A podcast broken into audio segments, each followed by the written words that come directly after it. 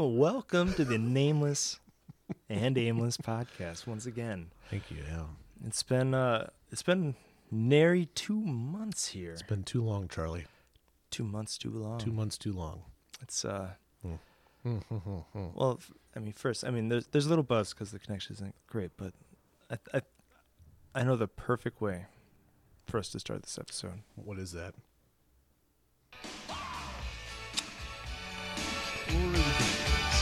The glory days. Because you know it's uh. Oh, Pastor Bill. Oh, once again, uh, I am Charley Barley, and with me, as always, is the wonderful Pastor Bill. And you know, But throw that right by you. Makes you look like a fool. Just think about this song when he's ah, just put you right back in those glory days. it's ironic watching this 30 year old music video with Bruce Springsteen where he looks like he's 20 and a half. Yeah, yeah. Yeah. so, uh, Uh-huh. so what would you say were your glory days? Ooh, You know, because Wow, before we turned the mics on, we were talking about, uh, you know, I'm playing in my high school reunion, and uh, you know, there's a lot of the things about high school that come up. One of the things he said is, you know, high school is kind of meant to be forgotten. I think so. I, I don't know if you do, but I feel that way. Yeah, I mean, okay, so uh, I mentioned that song about what, what you know with Bruce Springsteen what he was talking about there, all the glory days, and I think I had one experience when I had gone back to my hometown after uh, high school. I bumped into a buddy of mine, and we did literally go to a bar and play pool, and of course, you know, I was old enough to drink at the. I mean, you, I, I wasn't the perfect teenager. I drank Oh, before it was boy. legal. Okay, so this was our first Just time- communion wine, right? Just communion wine, though, just in larger quantities than a sip. But we used to. This is the first time we could actually go in and do it legally together. And uh, you know, when we got done that night, I went home and I thought, yeah, I'm never going to do that again. I, it just was there was nothing glory, uh, glory driven about that. So I don't even know how to answer your question. what, you know, what you don't these? have any glory days. I don't know. Not I even mean- like when you were when you just got into There are- seminary. Yeah, I mean, I, I think there are things I remember from high school that were certainly good. Uh, I'm not saying your glory days have to have be to high be school. right. I'm just trying to think. So then beyond that, you know, when I'm going into college, I mean, my life just became very tumultuous. I think getting getting married and, and in my life that was kind of the beginning of uh, I think for me some glory days because I, I started making oh stop it. I started making other memories let's just put it that way uh, and um, and it was good you know? So now looking back over the the last 20 years uh, being married yeah those are probably more of my glory days buried in there somewhere. I can't remember them all. So do you think maybe that the glory days come from when you're starting something new, something's exciting, there's still hope ahead, Yeah. and you, it's more or less the excitement of the potential than actually it being anything Oh My glorious in God, itself. that's profound. That is way more profound than I was even thinking. But yes, Well, Charley, I think that's exactly what it is. So maybe that's what high school is for people. Maybe it's um, you know, it's the newness of something. Uh, yeah. maybe that's where you get kind of catapulted. I, I don't you think though that some people just never leave high school? Oh yeah, I mean that that's I think that's always the struggle with with kids who are popular and I mean at the very least uh, are good at sports only Mm-hmm. is because I mean that's I mean you're a big fish in a small small small pond Mm-hmm. and especially as a kid like it's really easy to lose sight of that where it's like no my dad went to um uh, southeastern Louisiana Tech for baseball. They're going to be scouting me, and then they don't scout you. No, they don't. And then you have to frantically, uh, you know, take a job at the foundry and figure things out, and then hopefully become a cop. Yeah, and I think you know, even in Springsteen's song, that's kind of what happens, right? I mean, Yeah. Those guys are so he's saying, "Oh, this guy could throw the speedball by," and they talk about it, but at the end of the day, they still got their jobs, and they just have to go on living life. It's not like he's playing in the big leagues anywhere. and, and even if he was, like, I know. it, it would, what meaning would it have? It's, Yeah. it's, I don't know. We put so much emphasis on the cake and circus, and I think all of our conversations always end up kind of coming back to this. But, uh, I don't know. It's just it's it's our value systems are so strange, or at least the ones in commercial media that Yeah, I don't know. We all just kind of, or that, especially as kids, um, that everyone just kind of has to copy because that's just what I think you're programmed to think and I to think value. so too. So what about you though? You, I mean, you asked me about my glory days. Oh, so did you have some it. actual glory days? Um, let me see. I would say actually, even though I mean, this is like it was like like a Dickens novel. It's the best of times and it was the worst of Yeah, times. Yeah. Is when I moved out to Arizona when I was 19, all by myself. I was gonna be a musician. I was gonna be a songwriter. And uh, I don't know. I I just the idea of Arizona and Phoenix had Yeah. always been intriguing to me when I you know growing up. And uh, you know, I made it happen. And it turns out that with no support system or really any plan, a 19 year old is not really fit to survive in a huge city like that where rent is really expensive. It is very expensive out there. So uh, it, I had quite the glory days and, and just a lot of opportunity to grow as a person because I because I didn't have that support system. So it's like I, I mean I did things I wouldn't have done. Like I kind of I, I tried weed, Yeah. got a little too into it. Yeah. well, Um, but and but you almost have to. I mean, in some ways, right? I mean, you can Yeah. try that stuff, and then, I mean, it doesn't. You don't. You know what? I'm going to backtrack on that a little bit. You don't have. To come to on, try kids, you have to. Suddenly, our, our youth group is going to explode. uh, but you don't have to try that stuff. But it, but it, but even those, it teaches you something. Yeah. Right about yourself. Well, because I like in high school, you know, I was,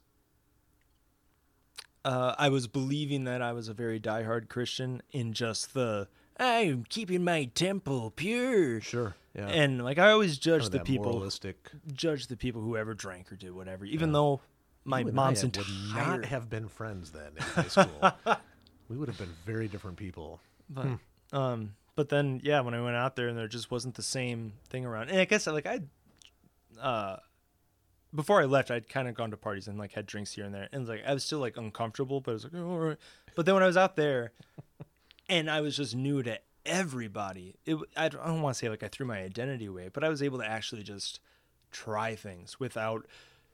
Because they didn't have the memory of me wearing a shirt that said "Virginity Rocks," And now I have that memory apparently. it's uh i've tried to delete every photo um and, and so because of that freedom i was able to do things that i wouldn't otherwise but yeah.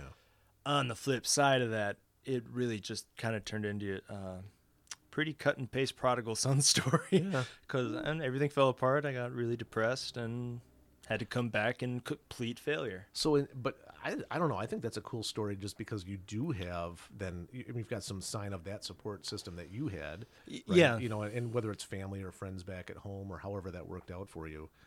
Uh, so, I mean, certainly some glory days. uh, You know, maybe that's what that song really is talking about is the lessons that those glory days. get. I don't know. You know what? Uh, maybe I'm reading too much into Bruce Springsteen, by the way. hey he is americana personified he was like my favorite musician when I was a kid, and it was all because I, I loved "Born in the USA" so much because it didn't talk about love. And Oh, this is fair at a time, you know, where all these songs it was all love songs all the time. Well, it still kind of is, I guess. Uh, now they just whine a lot more, but why don't you love there's Oh, literally all the guys they all sing in falsetto, and it's always about uh, she's she's there, and she's looking at me in my heart. Ah, I love it. And it just it's constantly like they're on the verge of crying. the phone away. I, can't stop texting her, mate. So I'm not the only one noticing this. Then, Oh, There- God, I mean, it's this, This is like a thing that's, and I, I, I have just given up listening to the radio. I, I now, I solely subscribe to Spotify. Wow, I will. to ten years ago. Oh, I know, but I mean, like, I, I will only listen to songs that I know anymore because other stuff is just, it's just not even. I- Maybe I'll get in trouble for saying this. I just don't even think it's actual music. Like, No, there's, there's no. Or at the very least, it's not art. There you it's go. it's not it's not there it's to like inspire it's formulaic. you Oh, know, absolutely. There's, so much that's just built into that. And where I think like Bruce Springsteen, you know, I was listening to and this is getting way off track, I know now, but um, Hey, it's nameless, aimless. yeah, I know. there was a song that he had actually written. Um, oh my gosh, now I'm forgetting it. But I couldn't believe that he was the writer. But then it was another group singing it, and I was like, "Oh, I didn't know that Springsteen actually wrote songs." And this was back maybe in the '70s, you know. So it was an older song, and the song made no sense. "Blinded by the Light." That's what it is. Oh yeah. uh, Looked up like dude. who? Yeah, but who's singing? Oh, the name of the band. Uh, oh, it's gonna drive me nuts. I will give you until I search it. Oh, Well, for some stupid reason, Mannheim Steamroller keeps coming into my mind, even though I know it's not them. That sounds like a sex act. but that's uh, there. There must be something. oh, oh, oh! you're not gonna guess it. Give me, give me one hint. Um, it looks like Chuck Mangione's in it. That it, it's not Chuck Mangione though, obviously. I cannot think of who it is. Um, think Man, and it's like their only hit. It was their only song I think that actually came out that meant anything to anybody. I'm trying to think of like something that would be even kind of like a password kind of clue. Uh, nah, uh, think uh, girlfriend girl. Manfred. Uh, wait. Uh, Manfred Mann. Man. No, anyway, what is it, Manfred? Come on, you're so close. No, Just what is it? Manfred Mann's Earth There you Band. go. Yeah, something. But I think that might have been their only real hit. You know. I this is the first And time to I've ever even that- heard their that name. Springsteen. I, I was one day on Spotify just tooling around, and I'm looking at this. You know, I was listening to the song, and and uh, you can read more about the lyrics or whatever's going on. And I see Springsteen wrote. I went, what? Hmm. You this is the same guy that wrote "Born in the USA." So I've, li- but as I've been listening to his music now, I listen with a whole different ear. That he actually might be. Uh, I'm just a real artist, you know. He Yeah. he had more going for him than just singing about being born in the USA, or about the glory days, or about pink Cadillacs, or about whatever. Um, you know, so he really was kind of in his own way an artist, and I think a lot of the bands that came out of that '60s, '70s, Oh my you know, God. that rock era, they really were. And my dad used to listen to tons of that stuff when I was a kid, and I hated it. I mean, I would have just as soon plucked my eye out with a spoon, sitting in the truck with him listening to this music. And uh, now that I'm older, I listen to it because it's like the only stuff I can go back to that I go, oh, this is actually musically complicated. There's a lot of different, you know, the, the way the melodies work together, the harm or the harmonies work together, the different instruments, some of the, I don't know. Come on, I sent you those. Esperanza Spalding tracks. Those were pretty. Like like there still you know, is music there- alive today. It's just not but it's not in mainstream, right? Not at all. which is I don't know, maybe that's cuz you you you were a techie at one point, right? Yeah. I mean, before I stopped. I don't know. Cuz to me that I guess that's when I started breaking away from the commercial from the man, man. And like even even though I was just, you know, in a small town like we would be able to go to the mall once or twice a year. Oh wow. And they had two different record store or like Oh, yeah. music stores there with just yeah. just CDs. Right. Hot Topic and FYE, which is like I look at it now, it's like, "Ugh." but it was amazing because you just go in and like half the time it was just look like at it. Oh, Oh, the- the name of that band sounds good, and then you just stumble across something that was great. Mm-hmm. I miss that so much, I do too. and it's just, I mean, there's no reason to do it now because it. You just get caught in a pigeonhole one way or the other, Yeah. and and everything is so accessible. Like it's not special anymore. Right. And it is even with uh, different apps like Spotify. You know, the minute you listen to one type of song, suddenly like, oh, well, you must really love this. I'm like, no.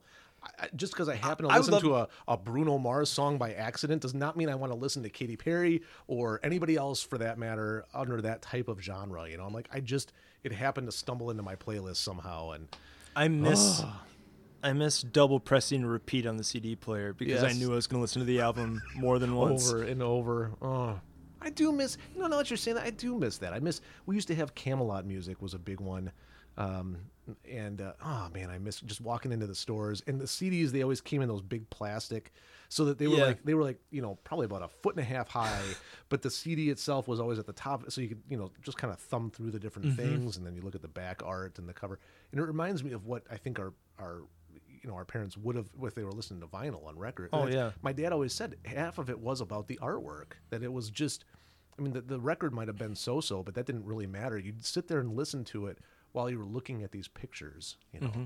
Well, and and even because with the vinyl, you have that limitation of, of the two sides. So it's like they would time things out. They would like the album would reach a certain crescendo and like come down just enough. That's right. So that you want to listen more, and you flip the other side, and it's like still this full experience because Yeah. it was made to be listened to as a whole work of art, not just some disposable thing. So you don't have to think thoughts. yeah exactly and i do remember too even cds some of them anyway had like an a side and a b side mm-hmm. you know they'd start doing that after a while too but So they put some of their B tracks on the other side and things, and, and some of those were good, and some of them was just like, eh, it was just kind of cool. You felt like you were listening to the band, Yeah. you know, just tooling around in the shed or something like that. And yeah, nowadays, Everything has to be perfect. and I, I know it sounds like we're old and that we're just curmudgeony or No, something, I've- but I think we're right. Like it's just gone. it's one of those things where it's like you don't know what you're missing if you if you grew up now. And I think Yeah. like I don't feel like dubstep or elect like like like because even old school electronica was cool. Yeah, Uh, well, it was cutting edge, you know, it was right on the on the cusp. Yeah, Whereas now dubstep, uh, uh, and and like all of that, it's just because there's noise all of the time. yeah. This is just different noise that sounds cooler, and it.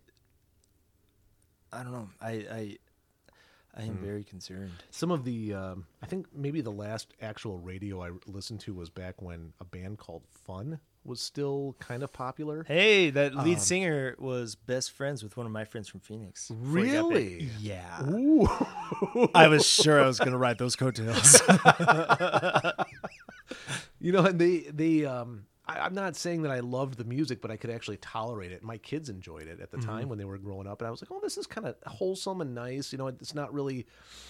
I mean, there's not a lot of edginess to it, but you could also get a sense of the swell of the music. It had something that you could. There was like this. It was almost like they were sitting around a campfire in some way. Yeah. You know, and it was it, so it had this kind of feel to it, like a folksy feel, without it being folk music. Yeah. Um, thinking yeah, they in the always they always did like 70s. the a lot of voices, so it's just like I, think want to sing it. along. And, and they didn't do auto tuning, which was great. Yeah. Um, which apparently now every song has pretty much got some sense of auto tuning in it too. I don't know. because they don't take the time to like go back listen to a Carole King album, and it's like Ooh. it's so warm and crisp Yes. and like human, and it's like the songs are still kind of about love, but it's like and the thing for me that I miss most dearly is just actual poetry Yeah. and expression. Yeah. and I mean, even Carole King. I mean, she wrote pretty simple songs, but but in a dynamic way that, Yeah. that like you'd be able to um, relate to. And like Don McLean, he Uh, another one, right? he's an idol for me. Okay, so the, that's another song. Oh, oh, thinking about American Pie. Okay. Yeah. So uh, as I just listened to that, I don't know how what road trip I was on with my family. I listened to the whole, you know, seven minutes of the song or whatever it was, Dude, and I actually paid attention to what was going on in this song. And I said, it's it's almost like he's a genius. It's a work of literature. It is. Like, It was. A, it totally is. Like it, it's not even so much a song. I was just sitting there listening to this story, but I was wrapped up in it, Mm-hmm. and I couldn't even tell you why. But then, of course, the chorus comes up, and what do you start doing? "Hey!" You're belting it out. I mean, so it's almost like he knew exactly when to get that injected into. I, I don't. know. And that was part that of it was so because he- he, like because he's referencing all these things about pop culture. Yeah. And it showed that he understood pop culture so well that he got people to listen to a, nine minute song. yeah. Um, and I remember when at UW or at the university, in one of my English classes, I forget the name of the form, but it was it was a type of poem in medieval England, and it was exactly the same form. That's what he did, telling the story of like the the peak of American capitalism, the quote unquote the American dream, falling apart Yeah. after Buddy Holly died. Like Yeah. I don't know, he he really was a genius, and like as the song uh, Vincent, where he's. I, don't know. See, I don't know anything Oh, beyond. the starry, starry night. yeah, I'd have to. your. Oh, dude. I was gonna say you have to go look it up here. Um, Is it the same kind of thing though? Is that what? It, I mean, is he really just the same kind of lyrical well, no, storytelling? No, but it was like, uh, I guess in a way, it's like he's writing a poem to Vincent Van Gogh.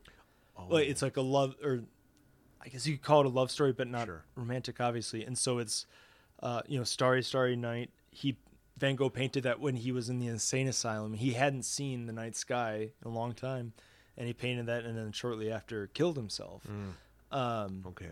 and so he writes this song where it's just all about the artist and how like uh, thing is uh, they could not love you. They did not know how. Perhaps they'll listen now.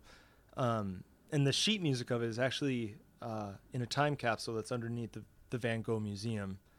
And like it, it's it's just such a beautiful piece of humanity. Yeah. and it, it ends with uh um they they could not love you. They could not listen. They're not listening still So- perhaps they never will So it's essentially saying like that you same commentary. you were too beautiful for us, and all the people who are too beautiful for us are the ones who yeah, end up being suffering and killing themselves. Like it. I that's don't pretty know. cool.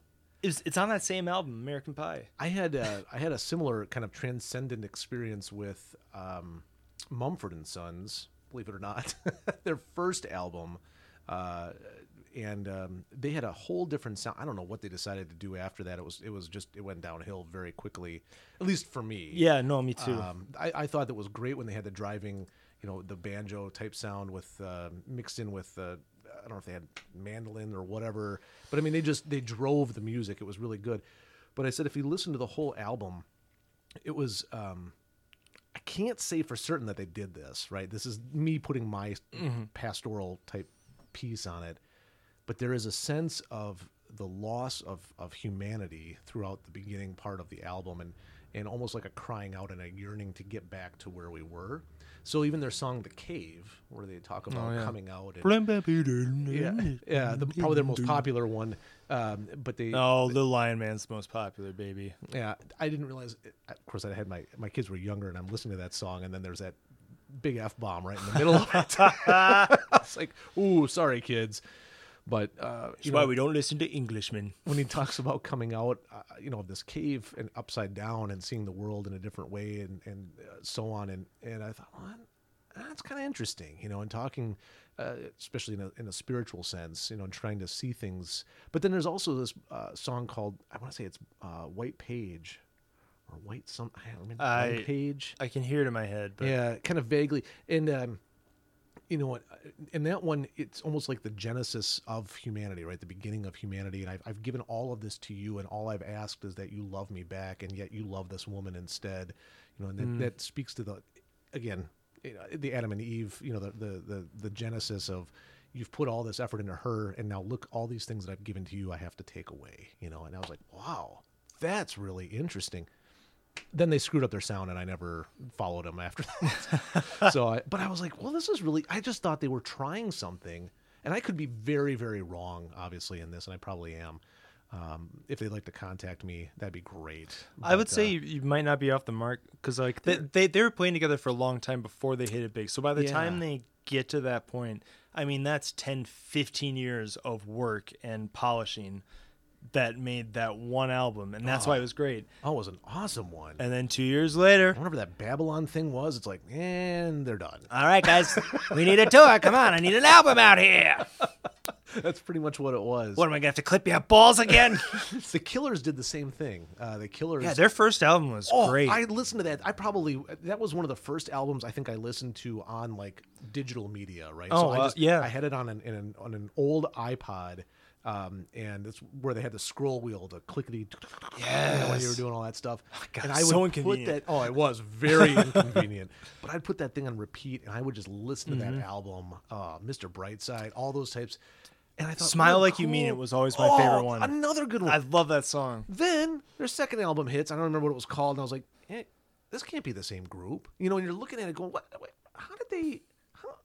And then they keep with that sound, you know, and then they just disappear into the ether of whatever happens to musicians that have decided to try to change, you know, and they just kind of, at least in my mind, they kind of vaporize. They're gone. Mm-hmm. And I, I just never understand that. Why can't artists just stick with, you know, that sound that makes them? And maybe that's part of being an artist, though. By the way, um, you know, even a painter or something. You know, it's you're you're you're always being pressured to be somebody that you're actually not. Maybe that's part of it. Yeah. So you know, Mumford and Sons, maybe they needed to become something else just because they were going to drive themselves nuts if they didn't. I don't know. Well, and maybe it was just playing in bars and Yeah. and like having small shows that like made Yeah. like that's what made their music good and heartfelt. And then all of a sudden they can't go anywhere without. They got to change this, right? You know, and, and they've got some, you know, whole music studio telling them how to do it, basically. Which you know, I'll come back to Don McLean. Yeah. One of, one of the great things about him is because he had that hit, and then Starry Starry Night like kind of got up there, but a lot of people hated it, and then he just fell off the map. And so it's like you watch interviews of him. I mean, he has twenty studio albums, and it's like That's a lot. you listen to it, and it's just like like he's not trying because he he made his money Yeah. And so now he can just make Just the music he is. wants to make, and that's like that's all he ever wanted to do was just write songs, and like it, he he really is an inspiring story, Hmm. um, and he's just he's just I don't know, really imaginative writer. Huh. Well, maybe we'll have to bring some of that back in then. I mean, just to I'll, I'll have to just check it out because I, like I said, I, I you hear certain things. And of course, culture dictates what you hear in a certain way, Mm-hmm. right? I mean, these were things that happened before you and I were alive, so you only get that glimpse from the storytellers of those generations to say, "Oh yeah, I remember this song and how important it was." And I, I but there was so much more. right there, I think you nailed it on the head. The storytellers of the gen. We don't have storytellers now. Maybe that's it. It's just it's all commercial. Yeah, yeah, yeah. It really is. Um, it's money, money, money, money, money. And I, I don't know. So there's this. So I guess I, I do have my my own or I, my little pockets of artists that I've been able to find that do speak to me that I like are a guiding light, and I guess that does make me feel good. But it's just the fact that none of their songs are really ever going to be known by anybody else. I'm unless I'm at their concert. Exactly. Yeah. I, Which, by the way, um, so here's another one I want to ask you about because you might know more about this. Do you know anything about Tina Turner and Nat Turner?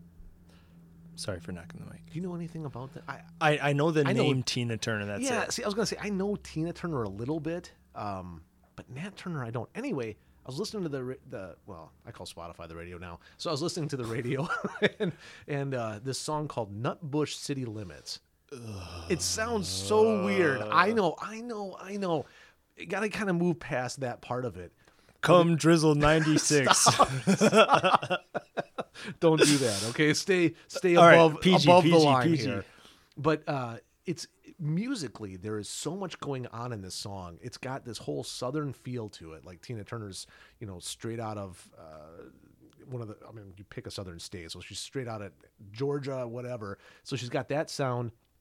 And then you've got that whining. What is that instrument called? Where they've got like the antenna going up, and you use your hands, and it kind of depending on where your hands are located. It's like you're messing with the, the with the electrical field of the instrument. Ah, I can't. lap steel.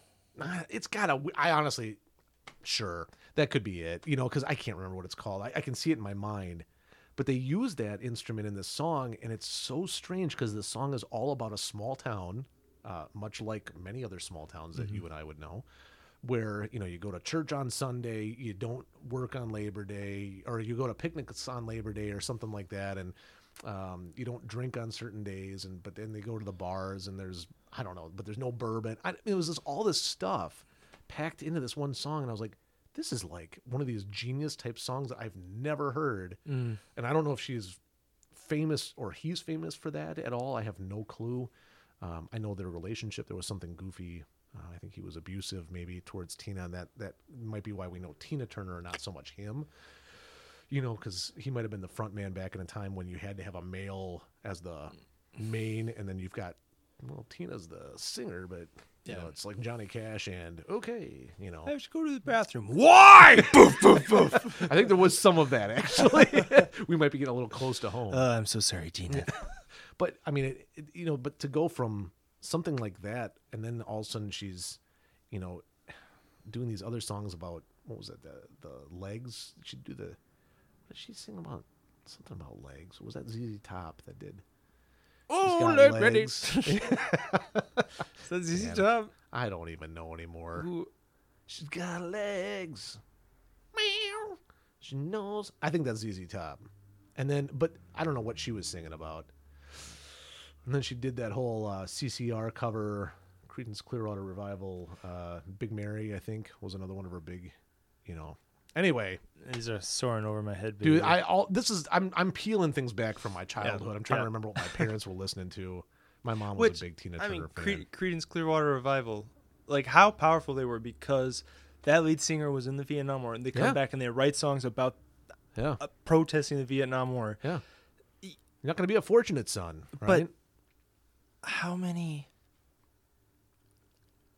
I I know of one Iraq veteran who came back and wrote songs about it, and then he ended up committing suicide. yeah. uh, and it's like like even there, just like the social resonance and the connection to what's actually going on I, it's just it's just not there anymore. and even and and you're absolutely right. So for CCR, when you think about, I mean, I was a kid growing up in the 90s, or 80s and 90s, and they became a big influence in me in the early 90s, and so that their music was still speaking to Mm-hmm. a kid that they would have no idea, you know, and uh, and I I just remember jamming out to see, I, I, and I couldn't even tell you why. Yeah. I really couldn't. Oh, it's rocking music. But thinking about Fortunate Son, that song in particular, um, you know, as I listen to it now, it just gives me chills. You know, and what they would have been experiencing, the unfairness, the, you know, and, and watching who's getting drafted and who's not, Mm-hmm. knowing that basically you're being drafted to go get killed. Yep. And and that's the heartbreak of that particular of the Vietnam, well, of any war.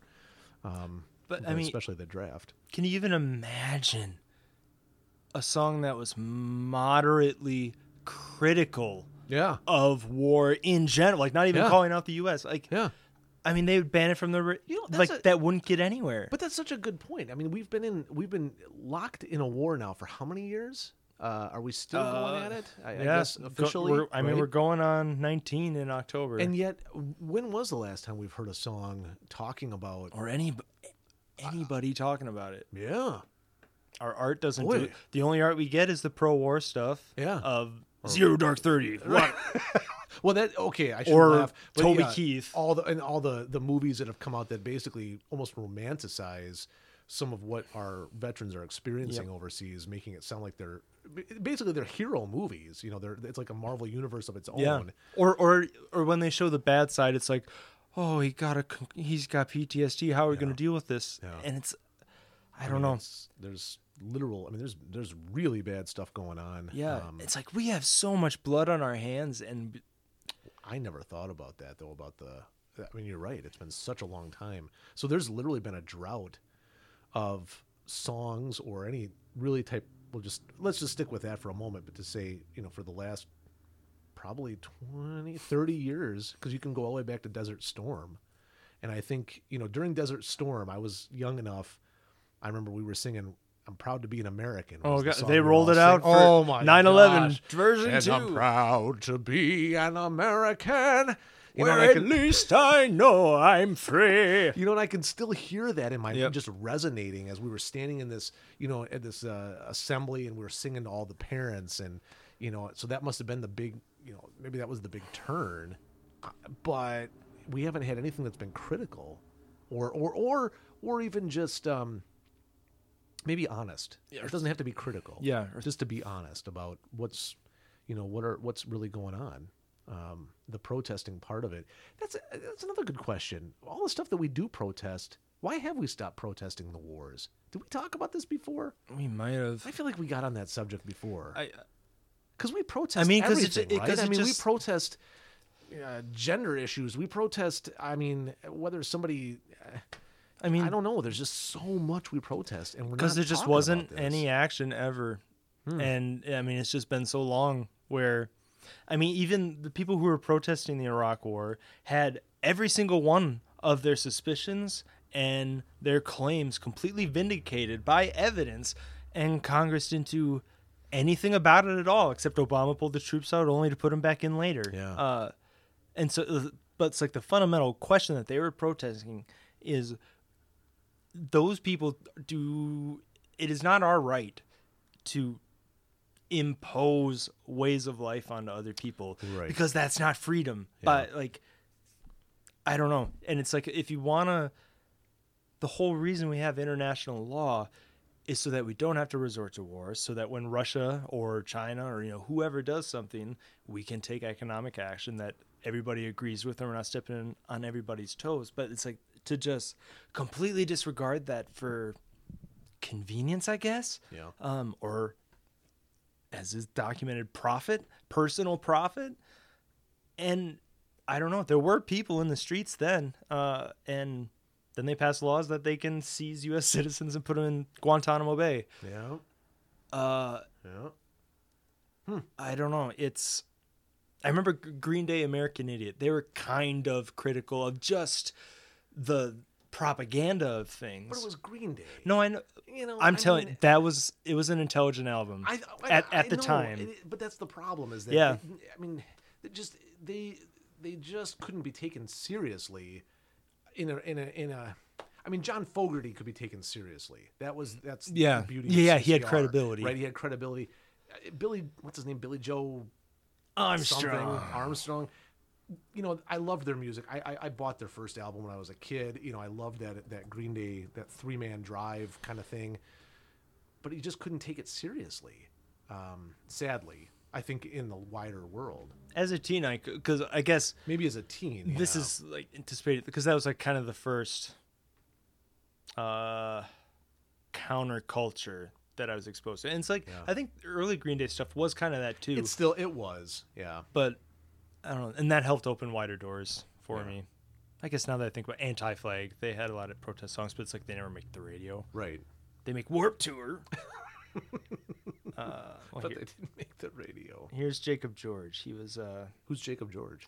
he was an Iraq veteran, um, or no, he's an Afghanistan veteran. But then he came back and he helped lead an organization called uh, Iraq Veterans Against the War. Okay. They protested. One of his high, highlight moments that he kind of made the news for was uh, there was like a G20 assembly. I want to say in New York or Washington or somewhere.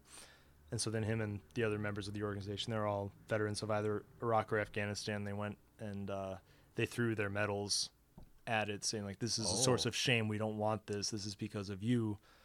Um, and uh, but he he uh, he ventured into music, um, but he he suffered a lot with one of the things I thought was really interesting in the interview that he gave was that like you know I go to the VA um, therapist and and you know we talk and whatever and she's trying to get me to accept it that what you did was all right that you, can live with this. But to me it's like I know it wasn't for the reasons that I was there the reasons why I signed up and what I did. Like it wasn't okay. Like we have to recognize that it wasn't. And he just couldn't reconcile that and, and then ended up taking his life Yeah. Okay.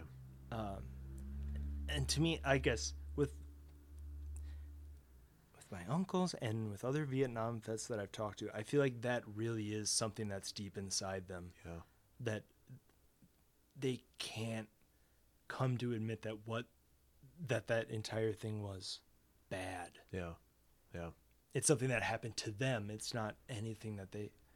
I don't know, and so I I, I don't know where to begin unraveling that. That's a pretty profound perspective. I mean, you just nailed it there. I mean, it's something that happened to them rather than, and uh, rather than them doing something, you know. And so for a therapist to say, well, you know, you have to learn to admit that it's okay. Um, I mean, you can you can probably turn that in a bunch of different situations and say, well, there's a reason that we you know morally look at things and say it's not okay. So why is it that in war suddenly killing is okay? I mean, that's war should always be the last resort, I would assume, and then using you know people to actually go out and then do your you know killing. Like you should be accountable for if you're doing that for dirty reasons. Right. You know, and I, I and then I don't know what that accountability would look like, except, you know, like, and it's sad that he.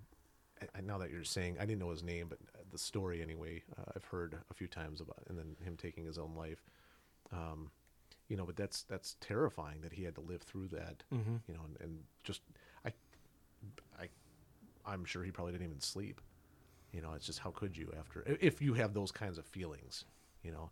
Now other vets that we know have had to work through those feelings and had probably have to come to terms with it was okay, um, simply because there's no other way to work around that. Yeah. Yeah, but you know, and and, and uh, when I go back to CCR and what Fogerty was singing about, I mean, even in those scenarios, it was never blaming the the actual soldiers. It was always criti- It was critiquing the government. Yes. Uh, or at least in that case, the senators and, and others who, you know, their children weren't going to war, um, but instead it was the, I don't know if you want to say lower esteemed class, um, you know, the basic working person, their children were going to war. The ones who didn't have bone spurs. Yes, yes, hmm or flat feet. Yeah, yeah, you know. But a- anyway, I don't know. This is just popped my head because we're talking about there's no meaningful music and like, Yeah, yeah. We've got some homework to do then, huh? Where- oh, what the frick? you trying to play that song? Yeah. Which one you got?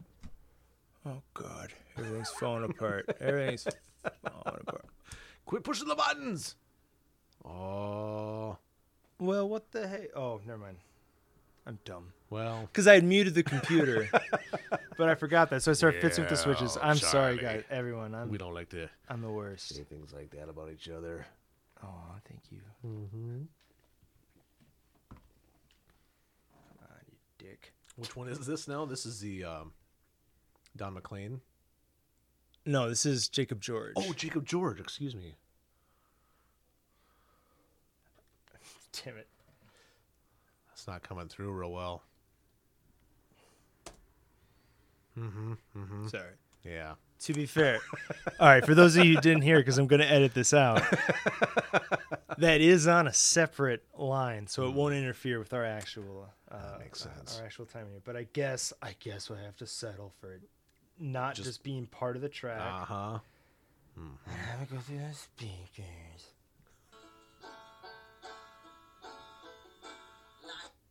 Sorry.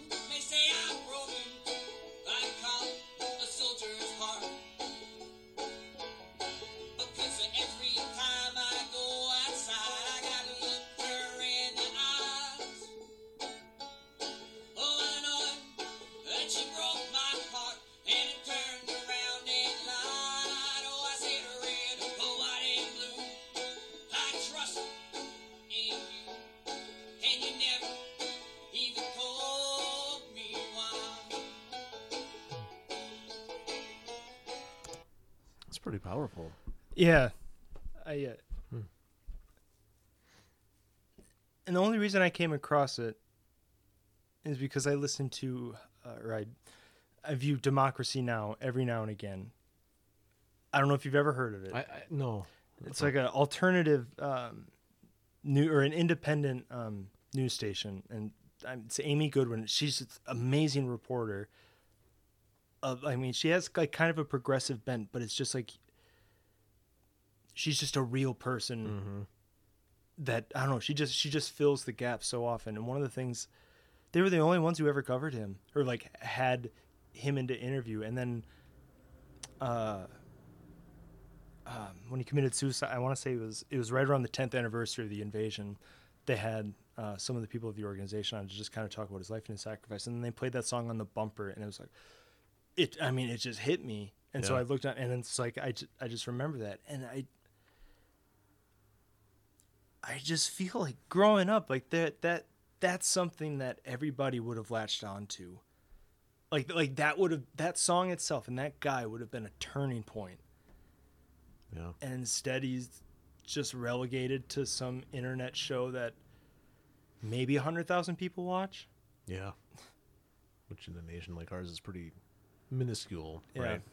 I don't know. I Hmm. A- as much meaning and and and like compassion and humanity that it fills me with, it's also I don't know.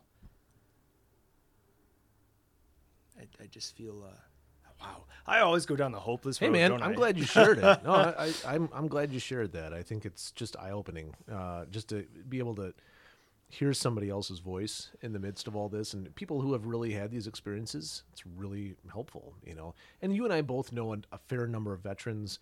Uh, we interact with them on, a- on a on a fairly regular basis, um, and uh, you know these are men and women that um, you know they they they deserve, uh, of course, our gratitude to that to the extent of what they did. Um, but I often wonder about what are the real struggles they're facing, you know, and we just never hear that from them.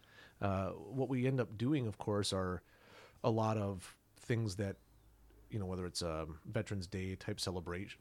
Is that a celebration? Is that what we call that? it's such a weird little thing. I mean, I, I I don't really know what it is. I used to think that those were because then you've got an honorarium. wait wait don't you have like um you got Memorial Day and Veterans Day. Now what's the Memorial Day? Veterans is Day- all the people who have died, Veterans Day is veterans, and but it, veteran. Okay, all right, so that kind of makes sense, I guess.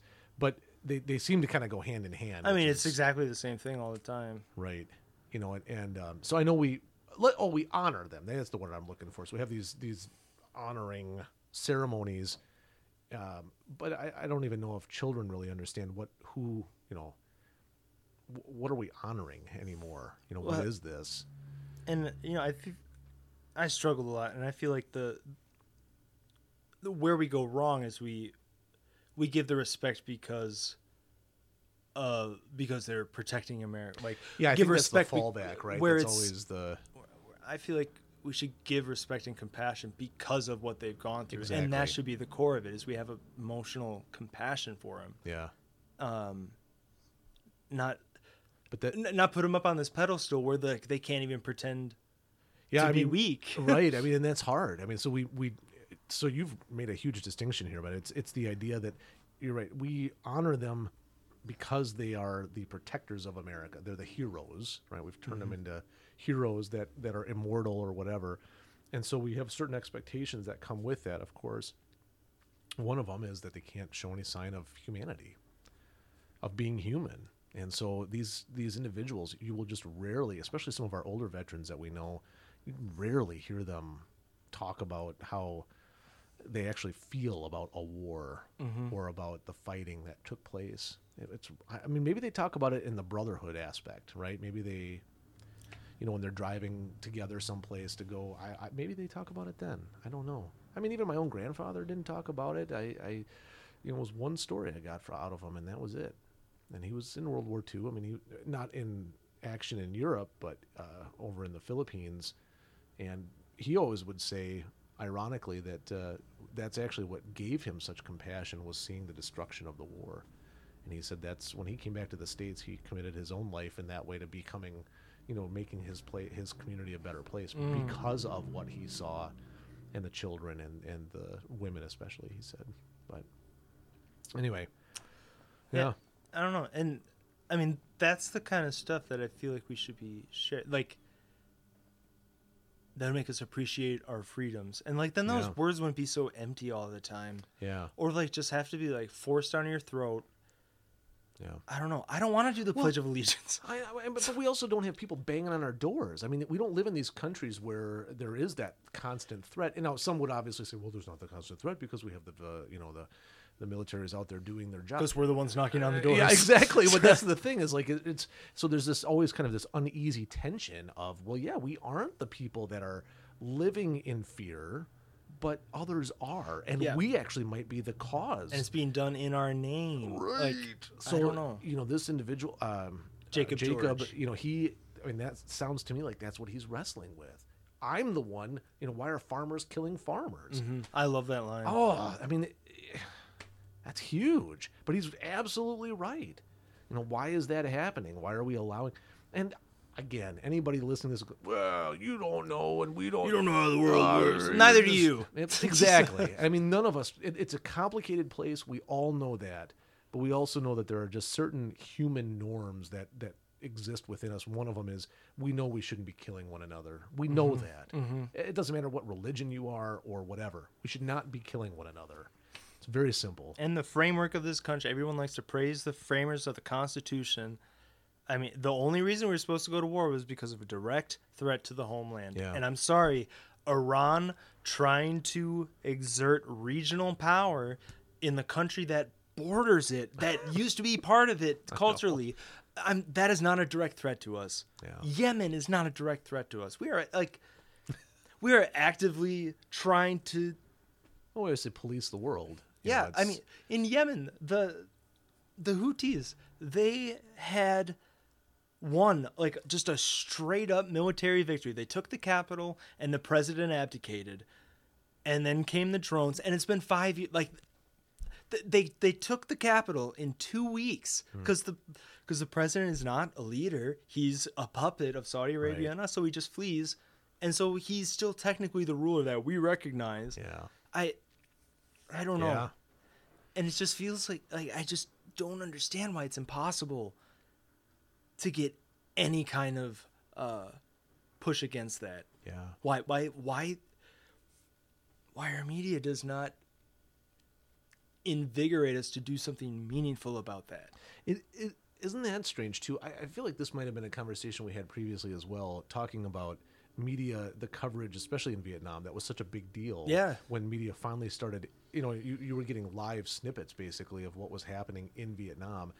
And with the war that we've had going on now for, like you said, almost two decades, and yet we don't. You watch the news cycles, it's almost comical. Um, I mean, the the impeachment trial with President Trump. Um, I mean, just and you watch all the different things that continue to get thrown into our face, and after a while, you realize a lot of this is just meaningless garbage. Yep. This isn't actual news anymore. This is I don't know what this is, but it's not helpful. There's no political call to action. There's no, No. this threatens you. No. It, it which by the way, I did get a comment from someone who listened and Ooh. he said you are the most dangerous voter in America. Really? Yes, yes. I personally am, or you, because I- I, I don't don't, know- know, Maybe I don't. I, I don't know if he was saying like you're the type or whatever, Uh-huh. but it's essentially he was like, does he not understand the the level of personal benefit that president like it's it's criminal. I mean, with the other stuff you can at least make an argument. It's like they're trying to do national security. And my argument was like, well, no, not when you have it proven that it wasn't. like, fuck you. But I don't know. I was hearing him out, but he's just like essentially. Uh, so, so Trump's whole plan, the whole propaganda thing, it worked. It worked because because uh, because, you and I didn't take. The, I was gonna say because we didn't take the bait of whatever, right? Or I mean, and that's a lot of times how I, I think individual. I mean, that's in any political system, whether it's this president or it'll be the next president or it'll be the president after that. You know, we're we're constantly being fed something, and we don't know what's true and what's not half the time anymore. Um, you know, and and so to say that that's a dangerous way to vote, I don't know if that's. I mean, at that point, everybody would kind of be a danger to the vote. That's you know. which is why the founding fathers didn't want us to vote. I know. Which is like so sad, right? It brings it around full circle. oh, uh, we're not property owners. Yeah. I don't know. Just the fact that war, worldwide war and empire, Yeah. with no possible ending ever, and it's taking up more and more of our budget. That that's not like the only issue that matters. Yeah. I know. now we're just at the point where like, please, if we're gonna. If we're gonna expand Medicare to this extent, can it just not go to enrich the insurance companies? Can they not make a three trillion dollar profit on our backs? Oh, and it happens. yeah, I know. No. But okay, so solution I think Hmm. is to just continue to be locally uh, involved. Well, I was gonna say, so you know, but, but Charley, yeah, I also happen, feel you know? muzzled. Like I feel like I know. Because I, I gave a speech uh, for the World War One Veterans Day Yeah. thing, and I mean I was so torn apart because from the time I was invited and accepted to when I finished more of the study and considered how drastically everything had changed, and it's like how probably horrified the guys of World War One to be would be to see how just unison we are in just country, country, country, country. Jawohl, Sieg Yeah, Heil. yeah, yeah. Uh, it I. But I also I I I, I couldn't ex, I couldn't do that Yeah. in front of all the veterans on Veterans Day, the hundredth anniversary. I was I was invited there specifically, but then I, it felt like it was all it was an obligation. Like I'm the only one. I feel like I'm the only one in this town who even thinks this, and I have this opportunity to tell the kids who have never had an opportunity to think anything else. and I I don't know I struck a middle road and just said said that they they were fighting for democracy and that it's up to us to uphold that promise uh, because if if we don't if we're not involved if we don't care then uh, then that'll go away. But Yeah. like I mean I which isn't untrue. I mean, that's you know, that's that's certainly. I mean, it's just as good of a. I mean, it's a truth. Okay, it's just not maybe the whole truth yeah of what's going on. I, I just I, Yeah. part I, I just feel like i mean hopefully hopefully i'll have another opportunity even though that tiny little bit of winking um i could tell like there's there's there's people there that um their opinion of me changed that day um, Yeah. i don't know i should have given a history lesson should have Well, spoken my mind but i should do that in the pages of the paper too but you know how often do we hear that as well? That in our history books, and there is some truth to this. I, I used to buck this quite a bit more, but that history books are are often written by the the winners. His right? So, story. yeah. So it's you know it's hard to understand the full truth of something when you're only getting that one perspective, um, and of course you're not you're just never going to hear anything else. It's just history in and of itself. So then, know. if I'm there with the opportunity to let them hear something else and maybe start thinking, isn't Hopefully, maybe, but I? I don't know. but that also just might not be the venue for it, you know. Eh, don't don't cut yourself too hard on that one. I won't let the veterans off so easy. don't don't get too down. well, about okay. that. So speaking about uh, you know, people being fed up and confused about yes. something for a long time, and uh, you know, finally being able to you know overcome the hump. Mhm. There's only two days left in Black History Month, I know it. or like a day and a half. Really, it's a day and a half. Yeah. So, Mm-hmm. what are your thoughts? Uh, you know, um, this is also going to sound. eh, eh, This is going to sound. Well, it's going to sound what it sounds. You know, not being in school, uh, I really was not able to even focus on it. It just wasn't even part of. You know what I mean? Like it just. Well, when you're in, you know how you're in school and you're like, it's Black History Month or whatever it might be. Yeah. I mean, even if it's like President's Day or it's Martin Luther. I mean, whatever. So you always learn about those things. And this month, I found maybe it's just as I'm because there were so many other things going on or something. I don't know. I just didn't have that feeling like there was any real focus yeah. on this. Uh, you know, maybe of course I'm not looking at the right sources though either. It's not like I went out looking for that kind of stuff. Yeah. I don't even think the New York Times really did all that much. I- Which I mean, no. they have any but uh, I wonder if there's a. I mean, what do you think? Is there a reason though that we you start to kind of lose touch with this stuff after a while? um.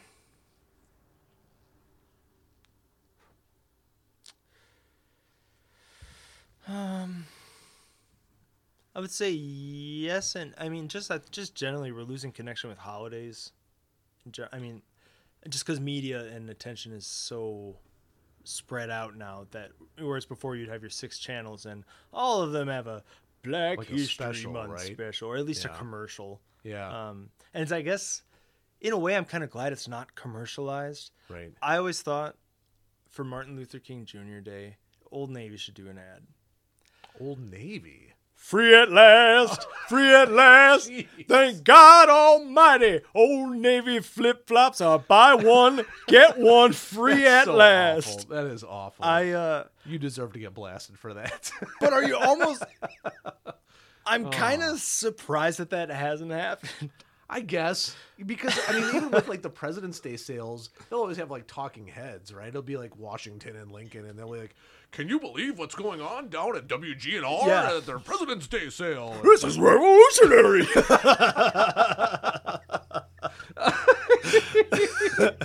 oh, you should have gotten into marketing. Um, you know, but that that does seem, I, you know, now that you're saying that, that seems to be the case. We really have lost touch with, and they're not even just holidays, because I mean that, you know, the ho- the idea of what a holiday actually is. is when you think about Christmas or Easter, and I mean those are actual holy days or holidays. But the I other- feel so dumb. I never put that together. Oh, well, that's all right. Most people, I mean, we don't. We don't grow up thinking that. But then it, it kind of got subsumed into other things that these are now holidays. secular Or- society. right? And then what I've noticed now, let's say throughout Black History Month, maybe even more so, was there was a larger focus placed on women in particular. I saw a lot of different events happening where they were uh, wearing red for women or doing this for women. So I don't know why they chose this month to do that kind of stuff. Maybe it's because it's Valentine's Day and you know you're trying to work within all of that. I, I'm not sure, but I, I did notice more of that. Um, if that's anything, When is it, when's Martin Luther King's? Is Uh, that, that's in January, right? that's in Jan- Him and him and Abe January. Lincoln. Yeah, that's in January. Oh boy, this is so bad right now. Why do we? Uh, I, I'm, I'm kind of because I always put that in with college when most of the uh, college kids go back is around Martin Luther King Jr. It's January twentieth. right? So it's that. But then when's actual? Uh, what's President's Day now? Because we don't do the Lincoln birthday anymore, do we? Or or Washington? Well, that's what it always was because they I think they had the same birthday, so then they called it President's Day. God, I'm so confused in fifth grade. I just all I can think of are silhouettes of faces plastered all over the room. Come on, just give me a simple answer, please.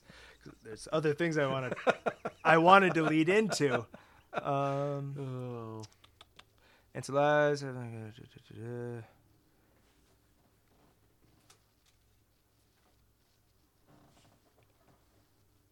Okay, so some guy just kind of started doing it in like 1960, like let's focus on the Negroes, yeah. and uh, and in February, so then they just kept doing it. Uh, But you the remember, like when um, when did Kwanzaa uh, first become like an, a recognized holiday on the calendar? when did what? Kwanzaa. I, I feel like Ooh, that I have was no idea. See, again, I feel like I was a teenager when I first started hearing about Kwanzaa, and uh, Yeah, I'd say it was probably about ten. Like even if you watch, if you ever watch The Office and somebody mentions Kwanzaa to Stanley, Stanley. and he just I celebrate Christmas, you know, or something like that, you know, and, and so it's it was one. I- always feel like society in a sense was always kind of poking at Kwanzaa. They never really allowed it to become. Do you even know what it is? I don't. It, I don't know what it has to do with. I assume it's a. Um, I assume it's like an actual African. African American and Oh, so- Pan African celebration of family, community, and culture. Kwanzaa, Oh.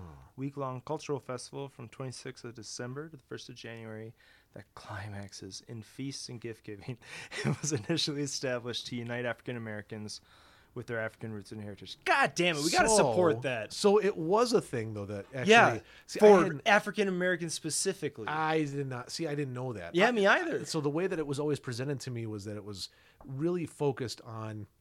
Uh, like it was like well because of course it's right around christmas which Yeah. is right around hanukkah so now we got to give this you know and make sure we have this other We'll give thing them as their own- well. yeah. you know and that's the way it was always kind of presented that it was like an african tradition i didn't realize it was actually Yeah. african american I mean, I thought it was like like Kenyan or something. Right. But- yeah, because that that's what never made it just never jived with me. I was like Kwanzaa. I've never ever heard of this. I can see why people wouldn't do that though, because like, well, so we can't just Well- celebrate with the rest of you. Exactly, and I think that was maybe maybe that was Stanley's point. Yeah.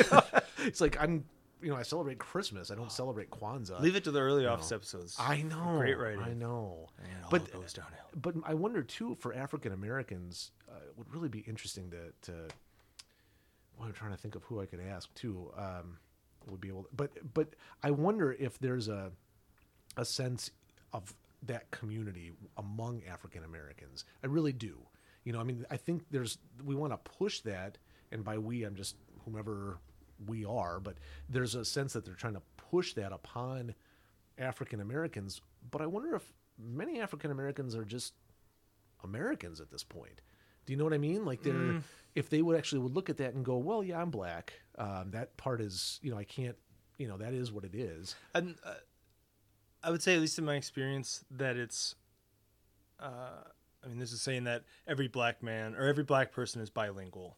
Ah, Um, well, I can see that, and and of course, systemically, there's definitely we talked about that before. There are definitely is still a lot of issues. It was actually just, um, I just went to a presentation a couple weeks ago, and we were talking about the graduation rates in schools. I, I think I referenced that to you. I, I can't remember if I put that in, in an email, but it was amazing the disparity between the number, the percentage of white students that graduate versus the percentage of black students that graduate at the same high school. Mm-hmm. I was like, oh my gosh. And it was like a difference between 90% and 60%.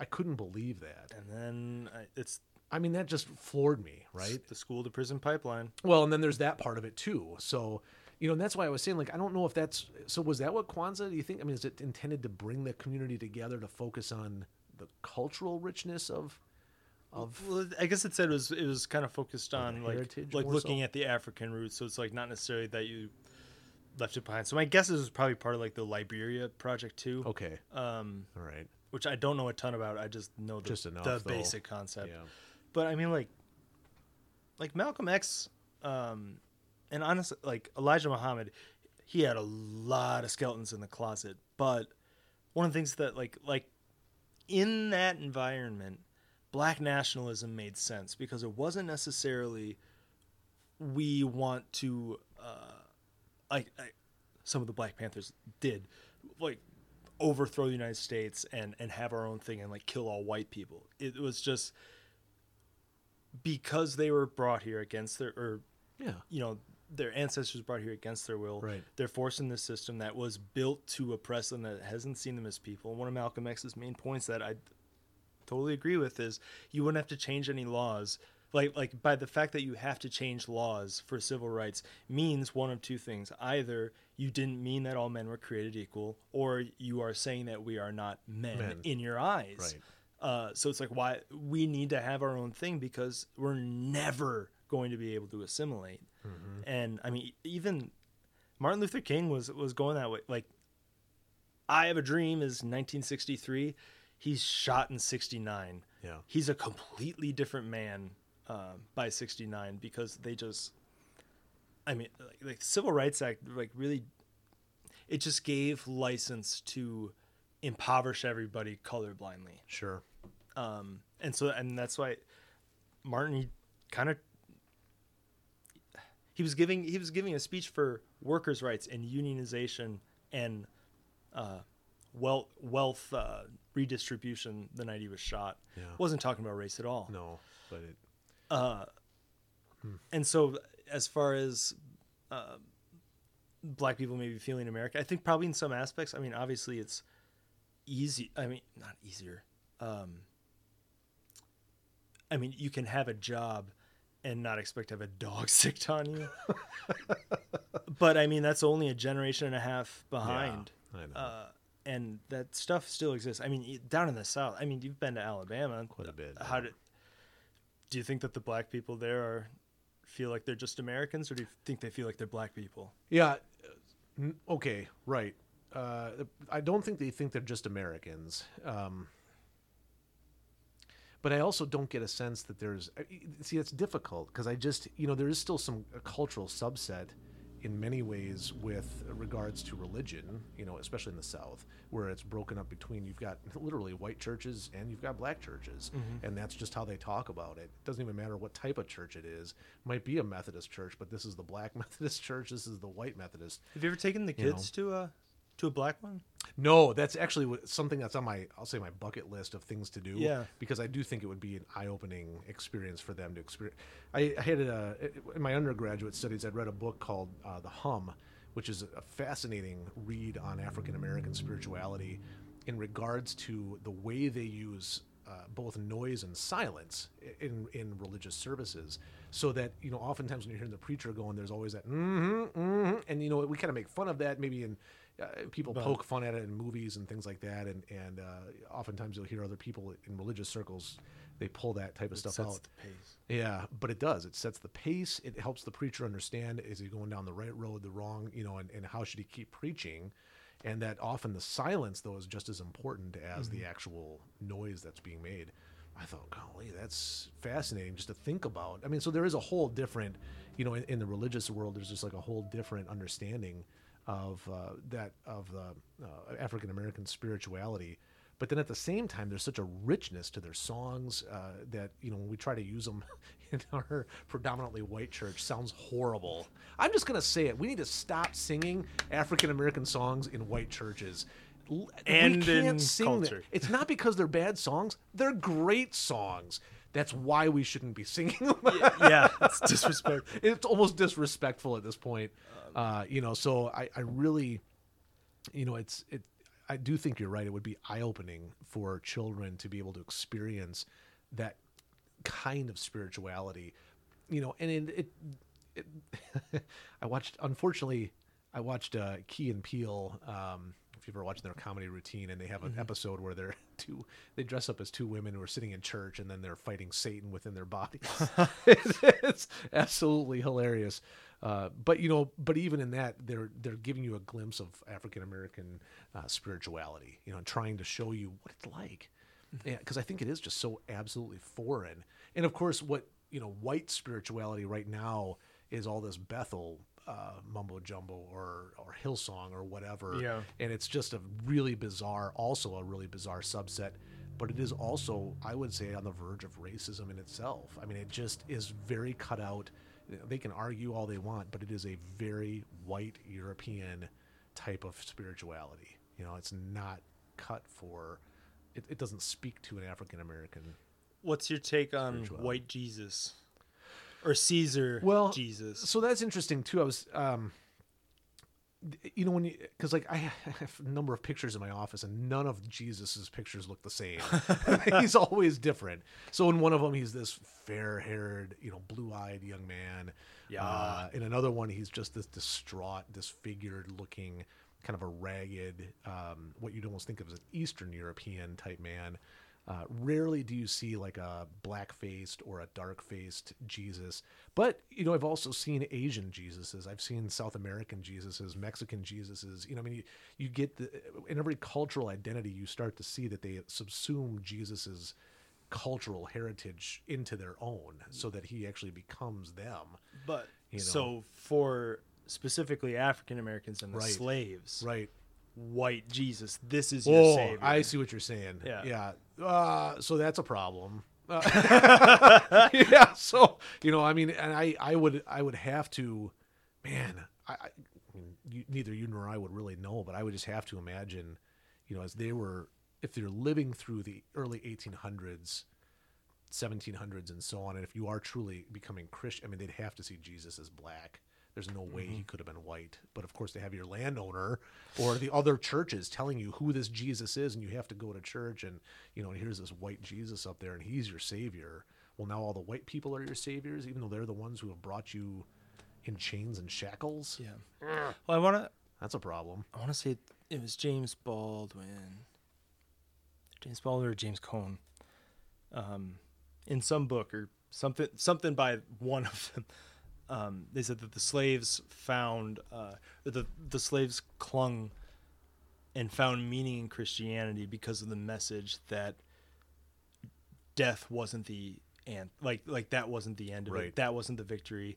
That was um, your way to spit in the face of the oppressor. Yeah. And so that's like the struggle was worth it because one day um, there would be more. Yep. And and That's and, and for Christianity, that's always been the promise. So that uh, what we call liberation uh, theology is Yeah. very focused on that perspective. That um, no matter what happens, uh, you know, there is something more. So really, the oppression that you experience is, I don't want to say good. That's not the right word, but it is a way to push back because the more you're oppressed, the more this promise becomes, you know. But then also in liberation theology, it almost gives permission to uh, for that oppressed group to Yeah. rise up and to say, "Hey, enough is enough. Um, you can't keep doing this to us." And now we're going to we're going to go so far as to say we'll kill you uh, in order to stop that oppression. Yet,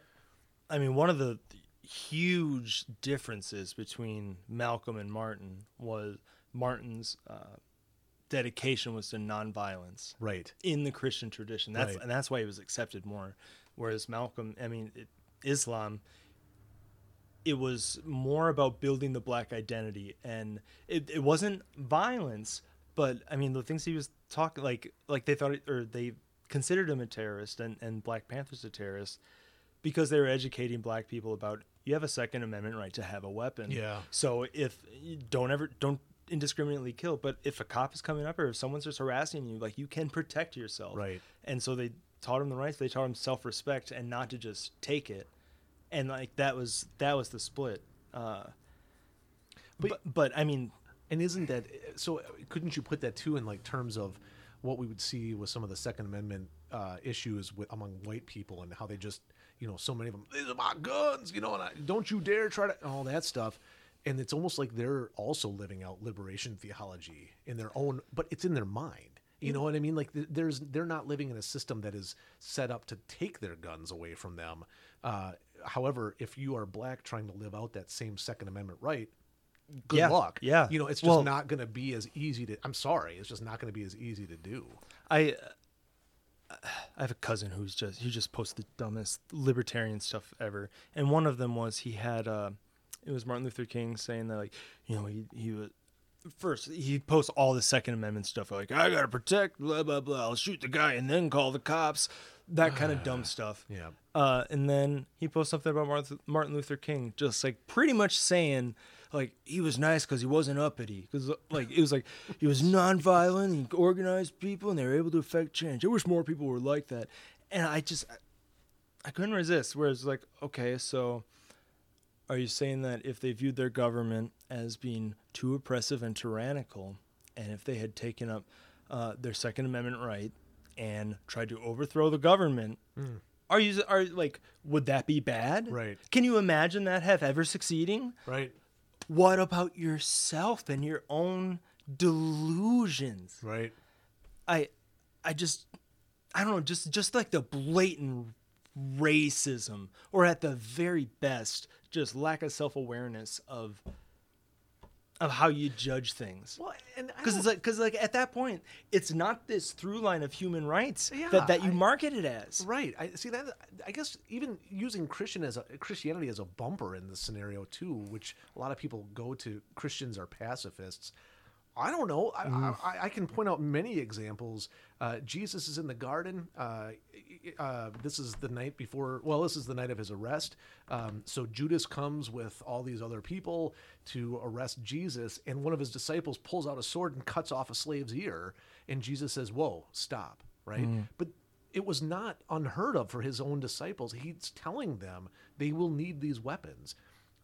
Later on, Paul interprets that and, and starts talking about weapons of the spirit. It starts talking about you know the armor of God and things of that nature. Uh, however, Jesus' own story shows us that there was a sense that their lives were in danger and they needed to be able to protect themselves. They knew this.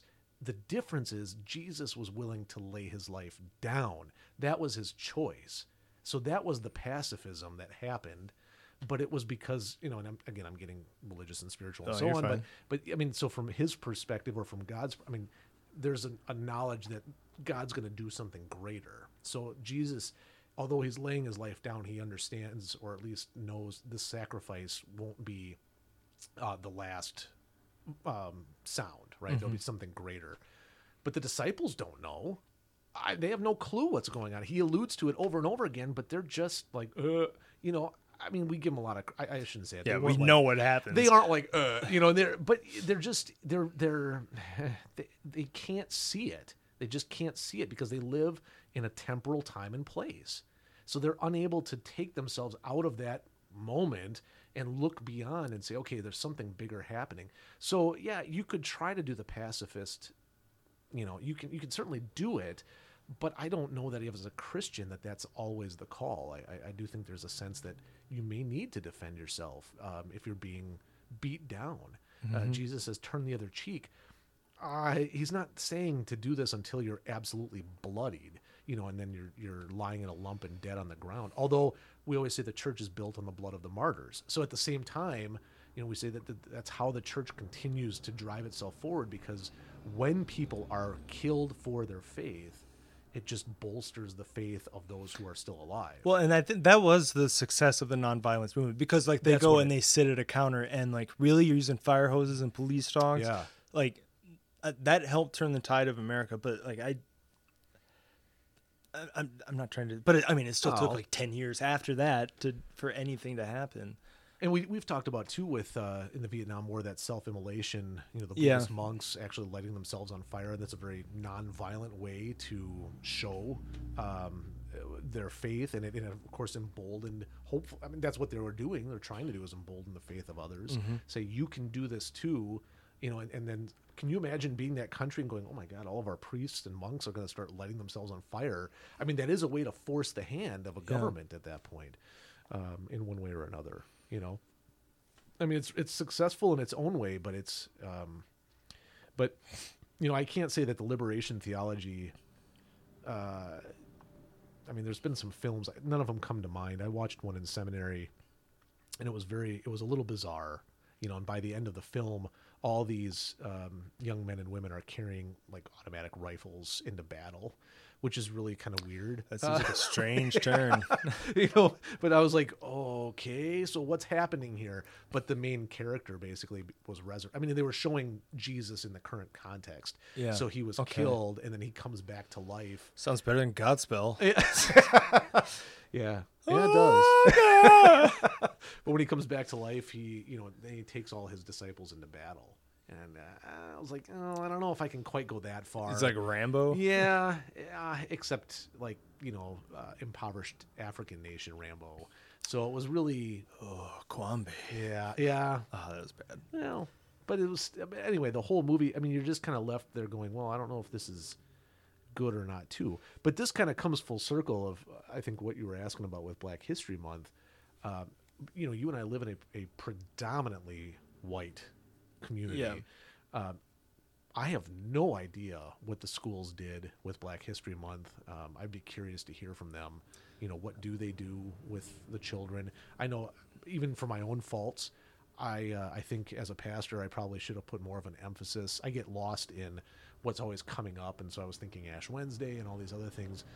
But I have an opportunity too, where I could have certainly helped illustrate Black people of faith and what did they do with their faith, and why is that important in our culture, even though we're not you know, we're not black.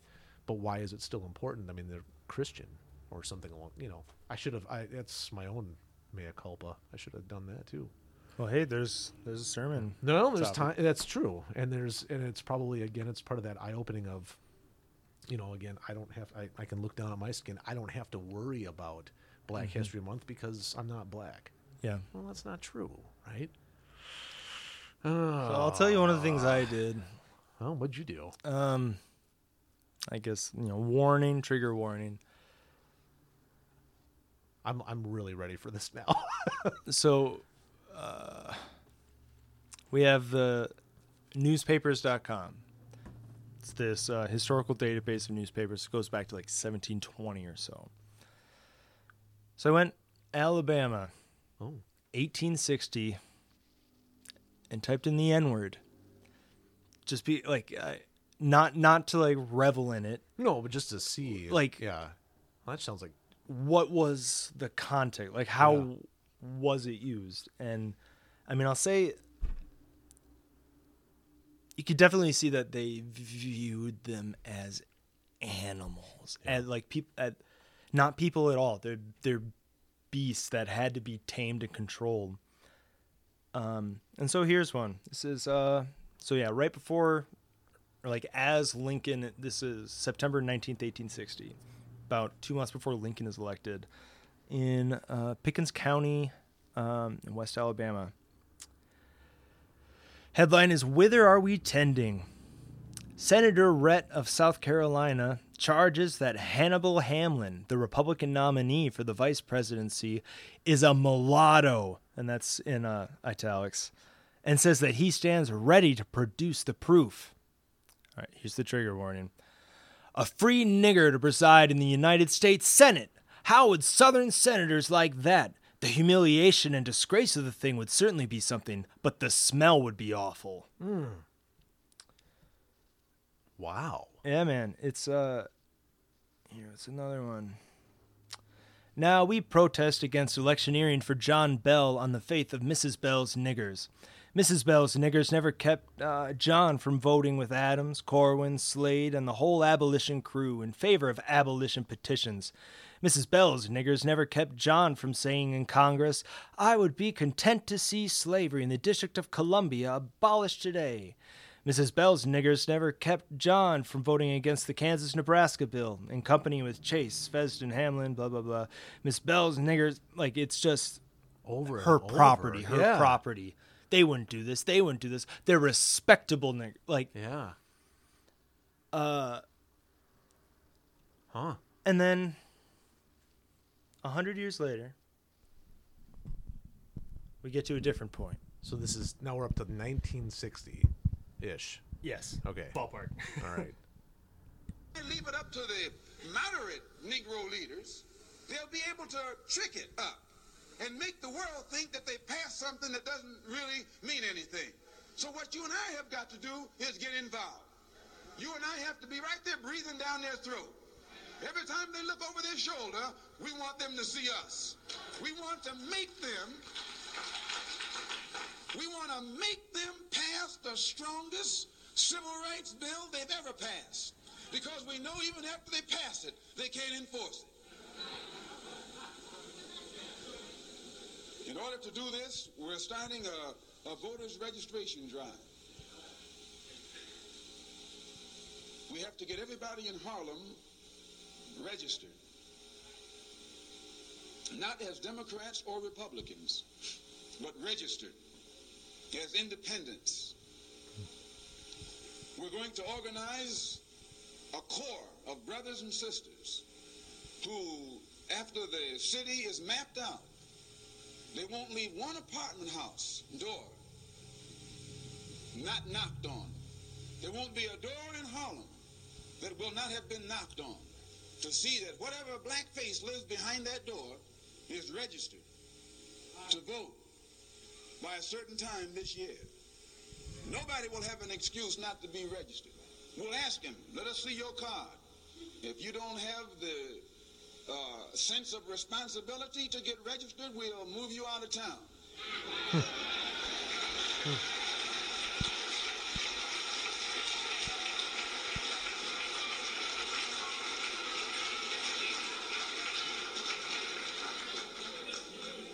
be the ballot or the bullet.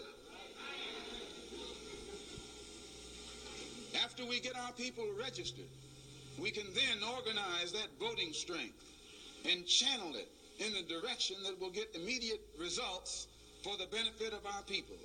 We can sweep our enemies right out of office, but we will not be able to do it sitting around talking about select and elect your own candidates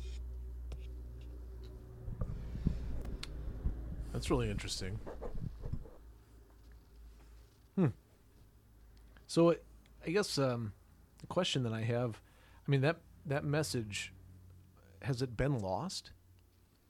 That part of it. Um,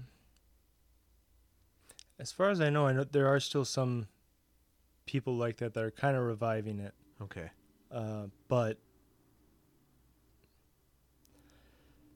but the Democratic Party has just kind of assumed, Assumed it. all power. You know, and that's I think isn't that part of the difficulty there too? Because when he said that, you know, we're not going to register as Democrat or Republican, but we're going to register as independents. That's actually genius. Of course, that's how you'd want to register anyway, mm-hmm. because those other two systems are the systems that you were fighting for a hundred years anyhow, regardless of one maybe fighting for you know uh, One that's a little slave- bit better. Yeah, I was going to say it, it. It's still not. I mean, you need to create a third. You know, there does need to be that other option. especially like with the race relations like that's Yeah. that's the point is like we have to register so that we're a force that they have to contend with Yeah. and that we need we want this or we're not voting for you or we'll run our own people and we'll be able to elect them because we have the voting power right. and just that the actual like civic mindedness of it and using the tools that are available but discouraged or like like there's a pressure from the white society not to use or it's just like the hopelessness of like well you know why even do it? But just laying it out and like we can do this if we all try. And so if you're not going to do it we'll run you out of town. Right. uh, just like that determination of will and purpose. And it's just like you, it, it's so righteous that even as a white guy i have to be like yes Yeah. black nationalism well, it does. I mean, at least there's there's a sense of. I mean, because I think for, well, I, I don't even know if I could. Uh, you know, I'm just going to backtrack on all that. I mean, I'm going to go down that rabbit hole, but um, because it really is just powerful the way he he addressed that. Um, you know, the the bullet or the ballot. Mm. Yeah. Don't stop me in my tracks. I mean, it, makes me want to go vote. I'll Yeah. tell you that. I mean, I'm not saying like against, but I'm just saying that that does make you. wanna Makes me want to make sure they don't get in there. no, not at all. I know. But it actually, it, it, I think for many Americans, you and I included, you know, it, it's it's hard to understand when we look around at at uh, the elected officials that we do have. You know, why isn't it a better representation of, you know, who we have living around us? You know, why isn't there? Um, why I should say why are and it's not just blacks, but now we're more Hispanic. You know, why don't we have more Hispanic voices? Uh, where is that in this part of the process too? Um, aren't they uh, much like what's going on here? You know, with with that speaker, wouldn't that be the next logical step too? Is to encourage. Of course, I know there's other barriers. Yeah. Uh, well, but whole political thing. I mean, but- PBS in the day they would host debates between Martin Luther King and Malcolm X. Like they would have civil rights leaders on regularly and have those debates and sponsor those debates. And it, I mean, it's just not that way anymore. Like Yeah. they're with, with all of the coverage of Venezuela and how people are eating rat rectums. right? I've I've gone through the stories. They don't talk to one Venezuelan, and I know while ago Maduro he uh, banned all like foreign press coverage. But God, why do you have ten trillion dollars if not to be able to embed some undercover reporters? Like, or at the very least, use electronics to talk to Venezuelans. Um, I've actually I found an alternative use for Tinder. And it's actually I was not expecting that. I know you were not.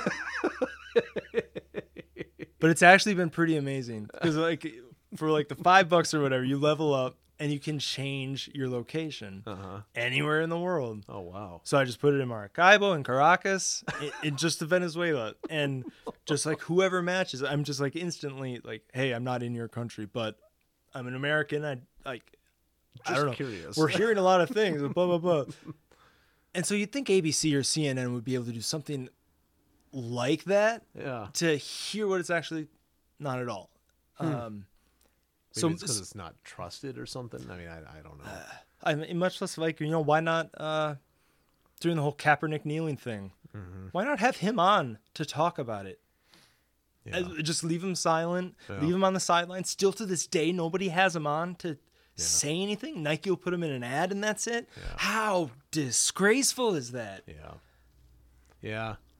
I mean, and I had, on a personal level, I had some pretty strong feelings about that. Uh, And it was not because, uh, boy, this, it, it became a very explosive issue very quickly, you know. And uh, I think for people like myself, I- I'm assuming there's others out there that just didn't understand what was he doing, right? I mean, so all we got was the fact that he was kneeling and then he had pig socks on, and that was the only thing that we were getting feedback about.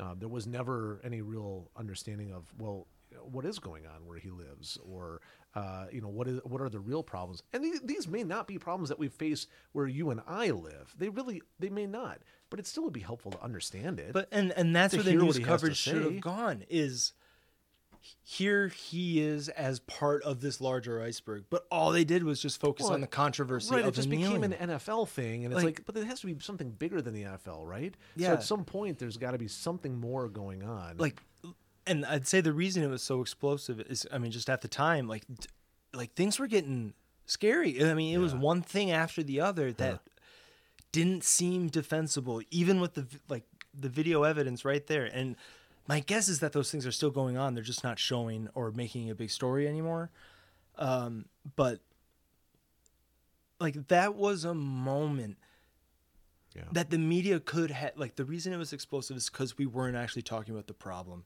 and nobody was sitting down with like those debates were not actually happening it was so america or colored commie So do you think, you know, all this? Um, I'm I'm just thinking about from a professional perspective, some of the things I've had to be uh, instructed on, or I've gone through anti-racism training uh, a multitude of times at this point.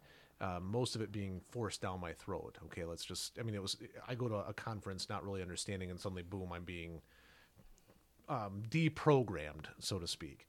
Um, do you think that that's valuable in a society like this? Uh, do you think that that's something that will help us understand what's going on? Anti-racism or Anti-racism training, basically trying to deprogram white people to understand that we have all the cards in our hands. That no matter how hard we want to think that we're a victim of anything, we are not. We have all the privilege in the world. Um, and that there are uh, that I am the reason that others are being oppressed. Uh, no. Um, it's class always, and they use race to divide us among the underclass so that we don't do anything to the people who have all of the money and the power.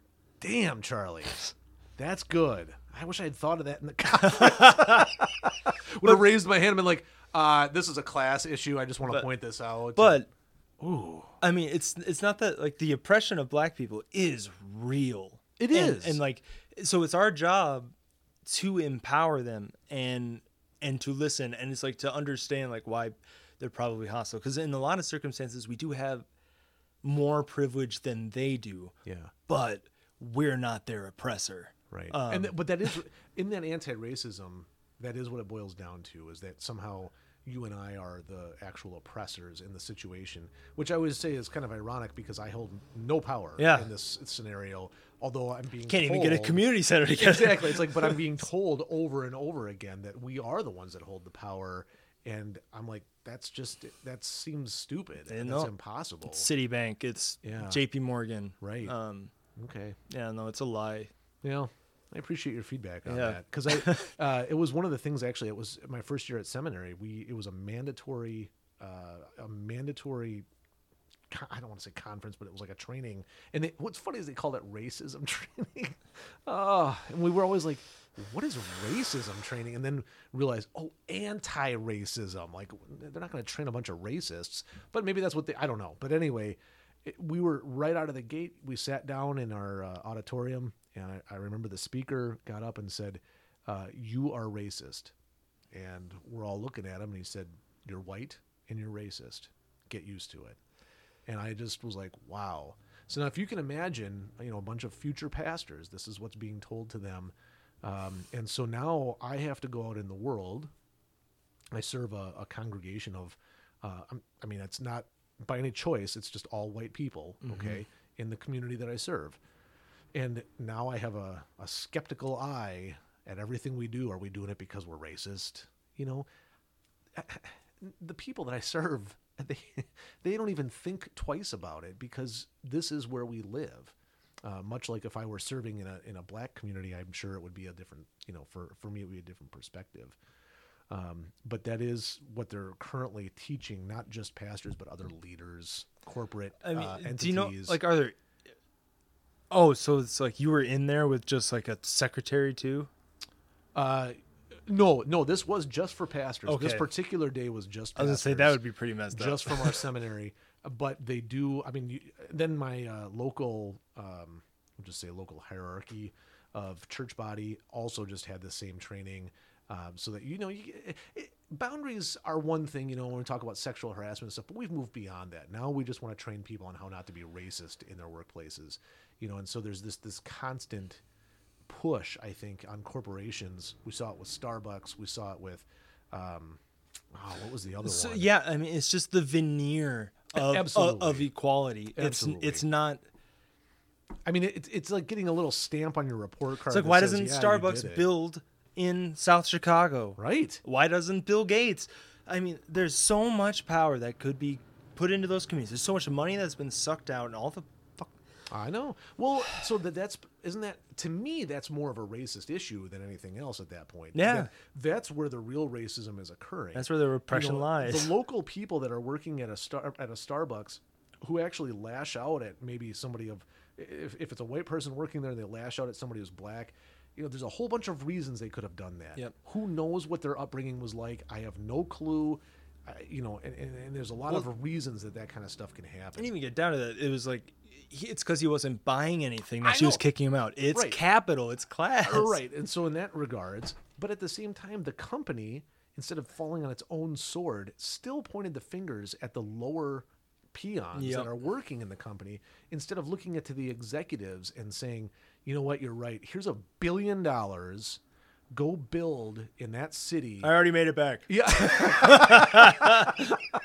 but you know, like they could have done something so cool. They could have Yep. built some kind of like a, a, a community center for um for race equality. I don't know what that would look like, Yep. but do that. or even just like You know, put put out like a request for proposal is. like we have a billion dollars that we want to give to a black organ or black Yes. leaders come up with an idea um Yeah. it, we're not even gonna touch it Yeah. uh, you know, I mean, couldn't they have Yep. done something like that?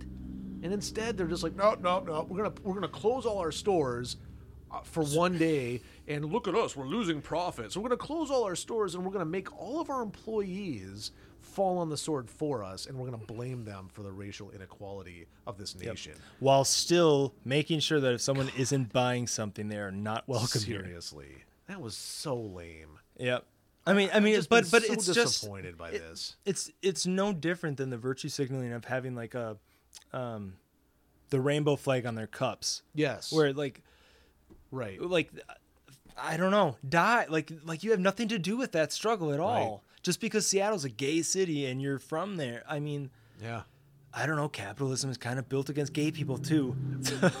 But I mean, is it, so? Then it, it does go back to for so much of that. Is it really is that the real struggle, like you said, or is it the class issue? You know, and uh, really what's going on? I, I boy, I just wish I had thought of that. I should have had you at the conference. I don't know. Maybe I could have gotten out of it. Like when they commodify it like that where it's then um a marketing opportunity. Yeah.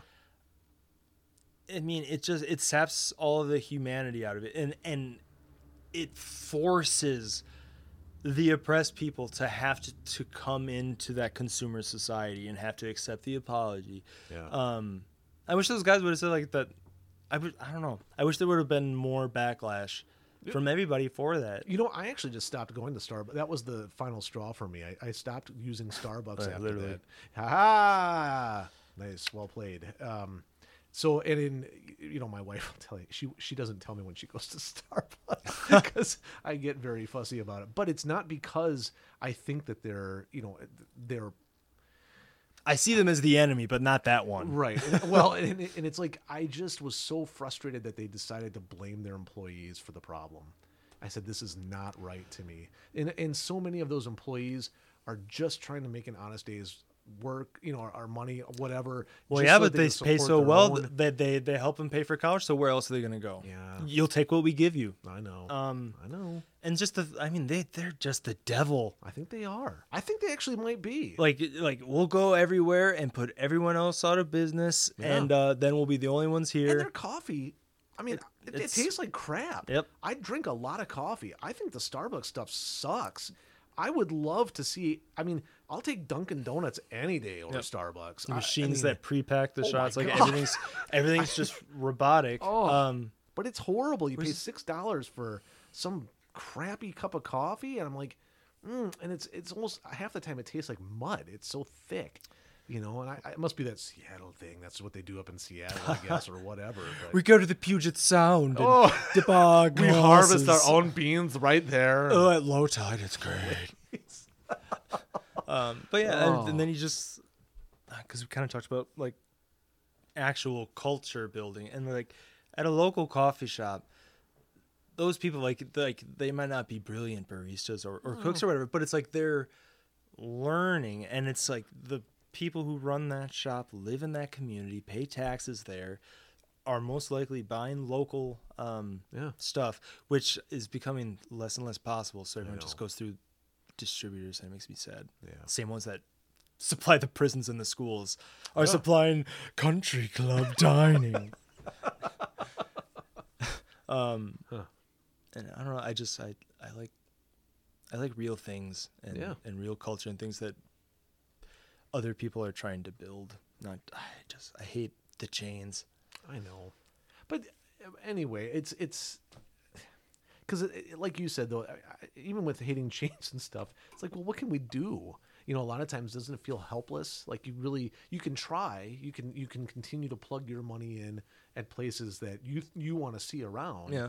But unless you have you know a hundred people doing that with you, you're just constantly fighting this tide that then you're spending way too much money. You're never able to get ahead. You know, the cycle continues. Well- you know, or right, the alternative is that you do it with the hope that others will catch on and, and it'll just take off after a What while. There's that study that like uh, in order to get uh, monkeys or apes to be able to learn a behavior across the generation or to do it widely, it has to be there has to be uh, a hundred monkeys that do. So one will do it, another will copy it.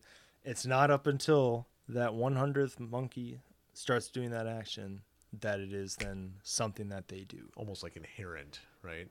Um, And so I guess I just try to think like that and hope that I'm the 90th. That's a good way of looking at it. Um, but I mean, at the very least, just like I don't go there. I, I don't go to the chains. And so therefore it, it doesn't bother me as much because I'm I'm staying away from the toxic atmosphere and I'm I'm around the things that I appreciate and I go to the places that I support. Uh, but I will say that like just being able to have like shared cultural experiences it's hard. But at the same time most of the shared cultural experiences and that stuff is just how terrible things are I know. and how much you hate yourself. And like yeah my life sucks. Isn't that funny?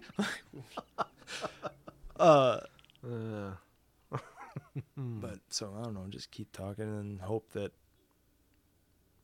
hope that maybe at the very least in this election we can settle the fact that the rights of a company to make 8 trillion dollars is not more important than parents' rights to not have to bankrupt themselves to save their kid. I know. Hopefully we can land on that. Maybe. Uh I think you're asking a lot, though. I, and that's I just, I just I don't know.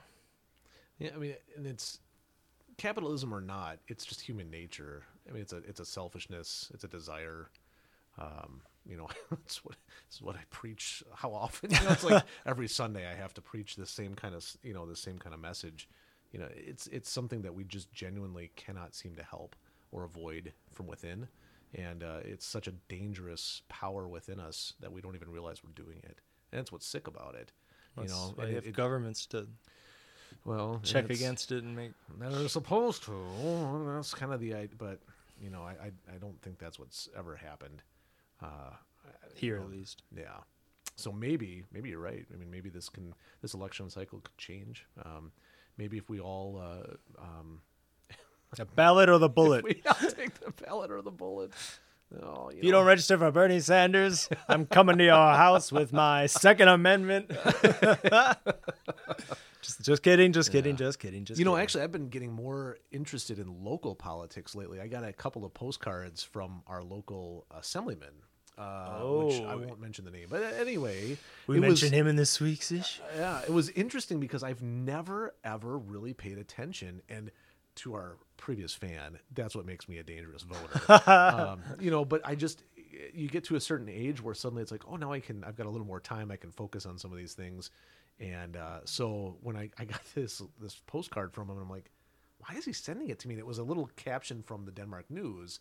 He said, "Caught you in the news," and so Oh, he clipped yeah. it out, and or somebody from his office. I don't know. Yeah, no, how that- he he learned that from his senator counterpart, which I It, it works. It- it's a great it, thing. It, it was a great tool because it got me into looking. Well, then I was talking to my parents about this, and I said, "Oh, it's kind of neat to see that you know somebody's actually paying attention." And they said, "Oh, well, here's this. It's a um, a blue book or something. Yeah, yeah. But it's not like the auto blue book, but it's like the. It's got all the political information of everybody."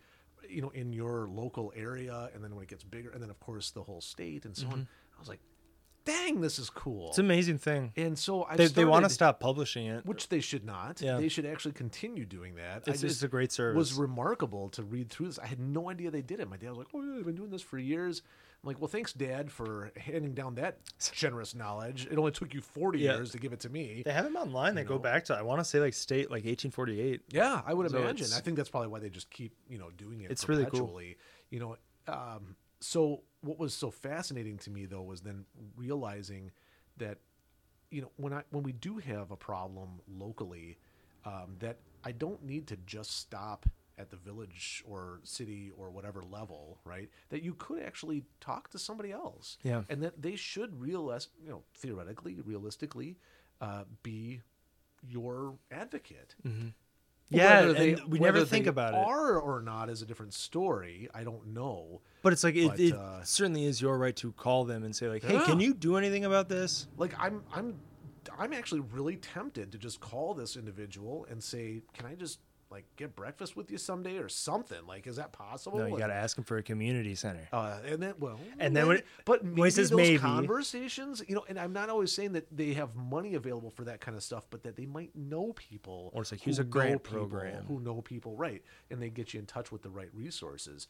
And at a small you know you and i live both in a, a small uh, community so at a small level it's like you need that kind of advocacy otherwise that is what's going to kill the local shops the Yeah. the, the rural lifestyle Hmm. you know we really do need i think to start taking advantage of these assembly uh, which i guess they're assemblymen right even if they're women is it still assemblymen Uh, Representative, state Uh, representative. I, I, okay But so yeah, I mean that's what it used to be, and then it's just, I mean, technically, whatever the wordage is but um but i think it would be a good place to to start for our local communities to really uh, they, I mean, we need to start advocating for ourselves. We can't be the victims in all this Yeah. anymore.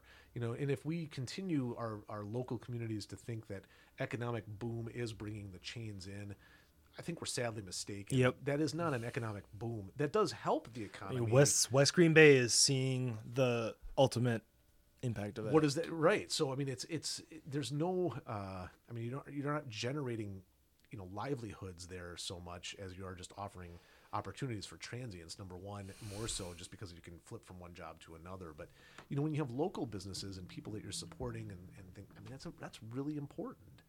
Um, so I, maybe that's a place we start. I don't know.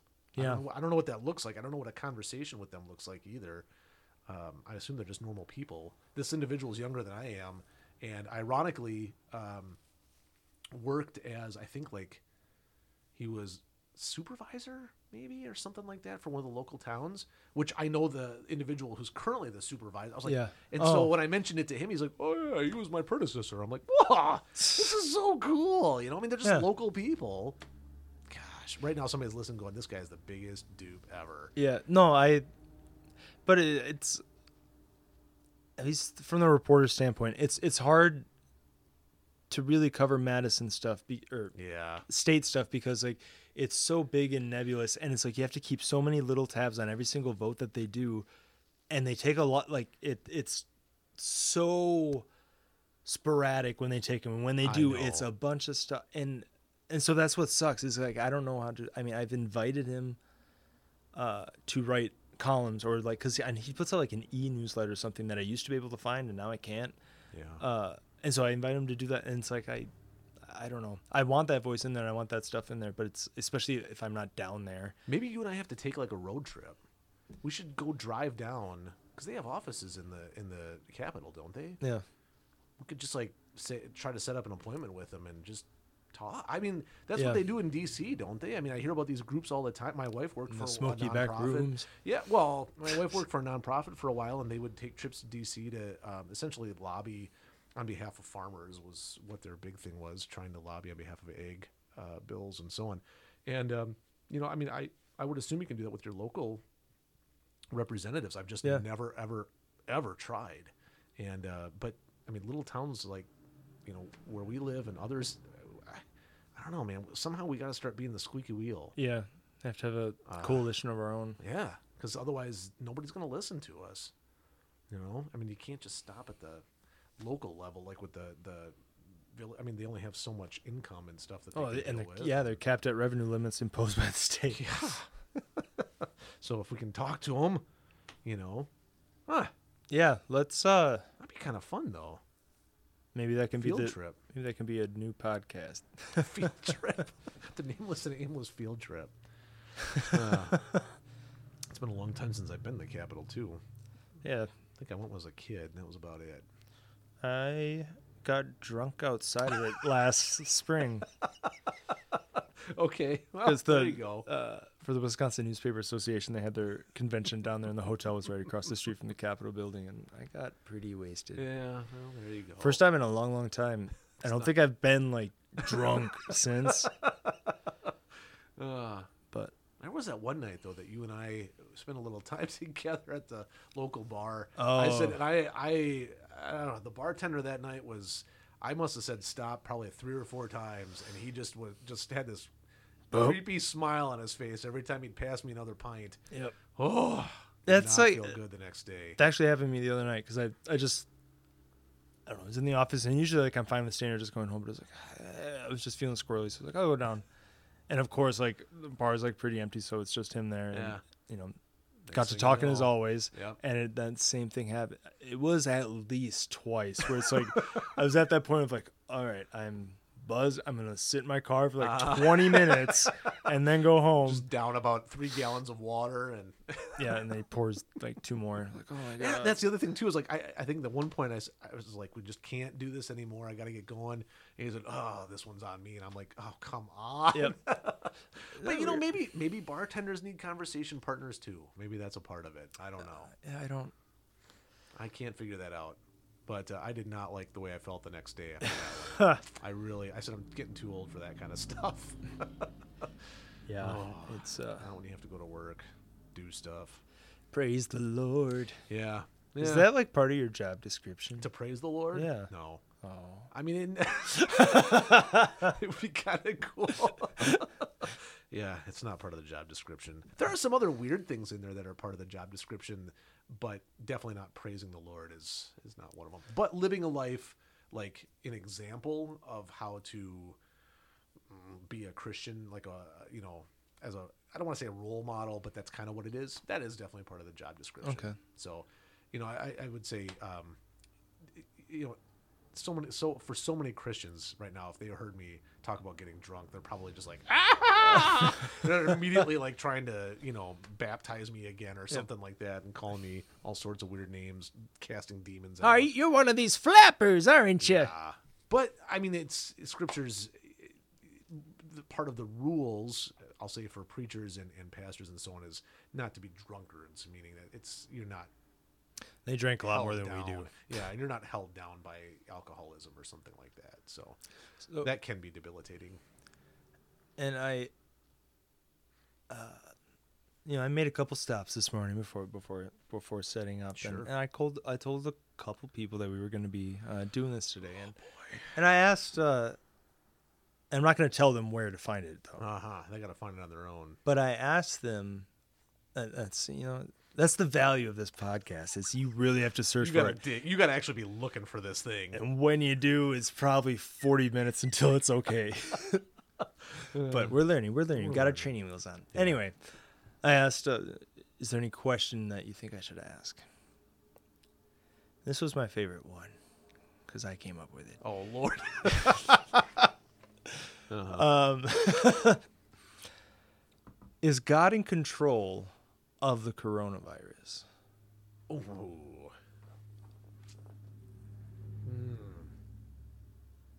Is it a challenge to humanity to defeat it, or is it something like the flood where it's a check on our decadence? Okay. Huh, All right. Um, Yes or no? I know. Uh, uh, I'm never good at these like actual committed questions.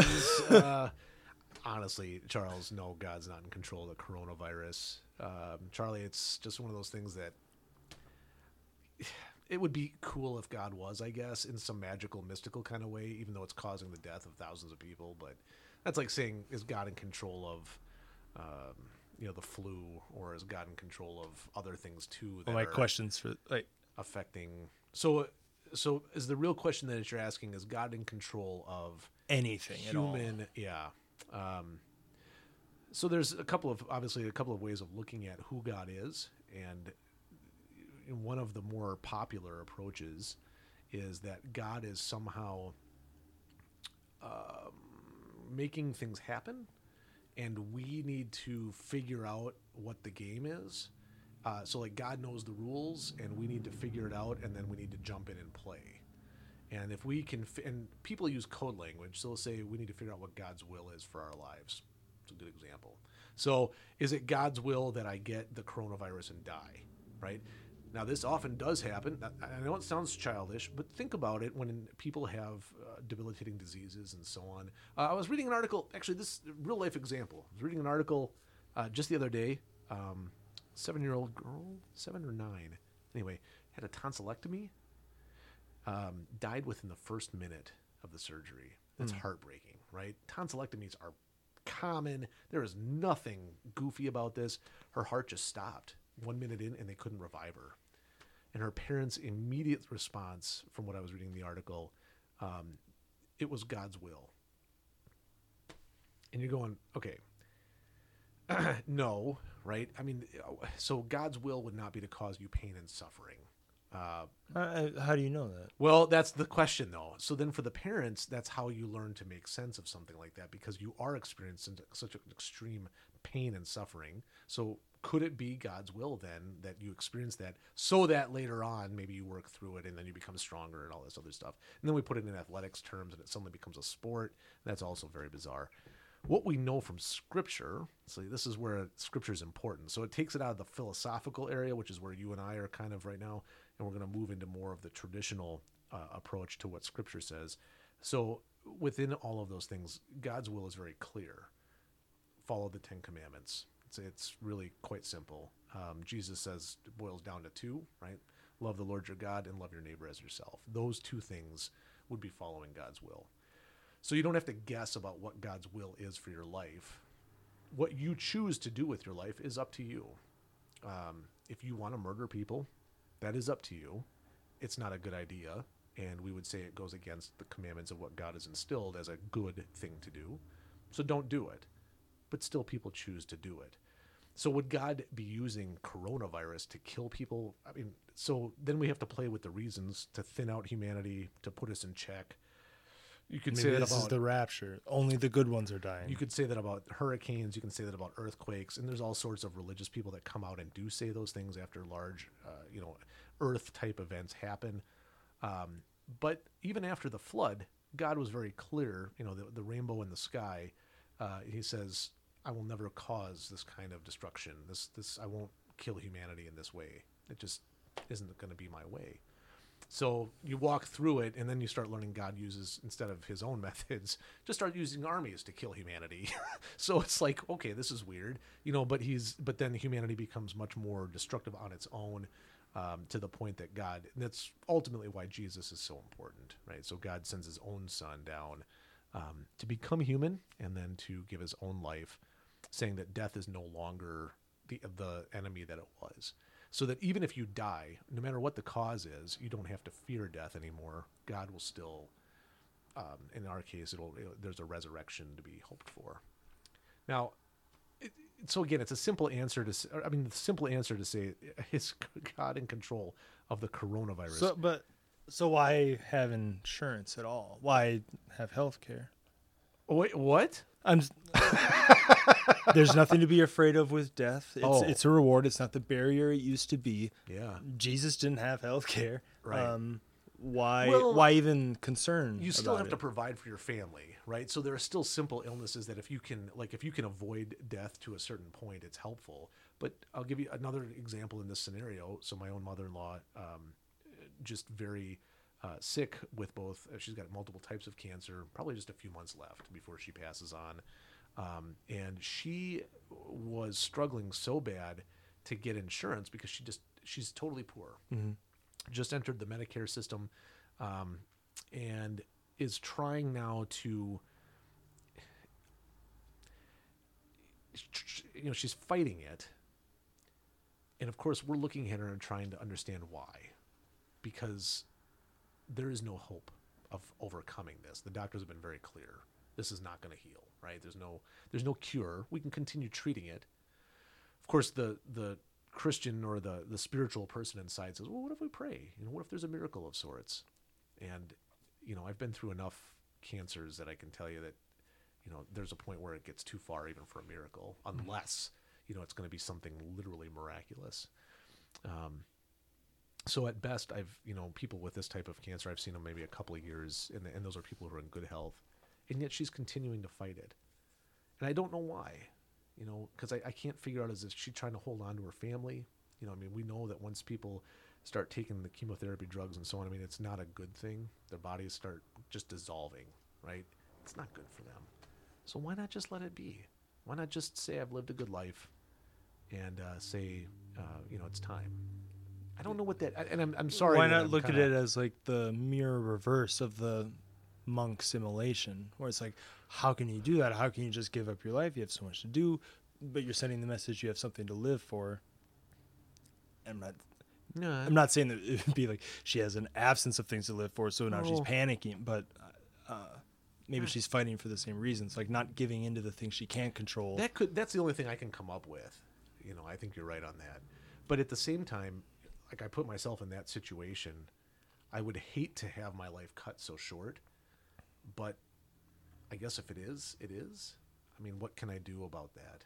So if we all, uh, you know, it, it, it's it's a little different from let's say Buddhism, where you look at this life and you go, well, being a human, I had my shot, but maybe I'll come back as a turtle, rock, Not even that, it's uh, just- another. You know, well, I'm just saying, like, if you're looking at it specifically in that type of that type of wheel, that you're going to come back as something, you know, the Christian uh, should, or even the, the the Jewish person should be looking at it like it's a release.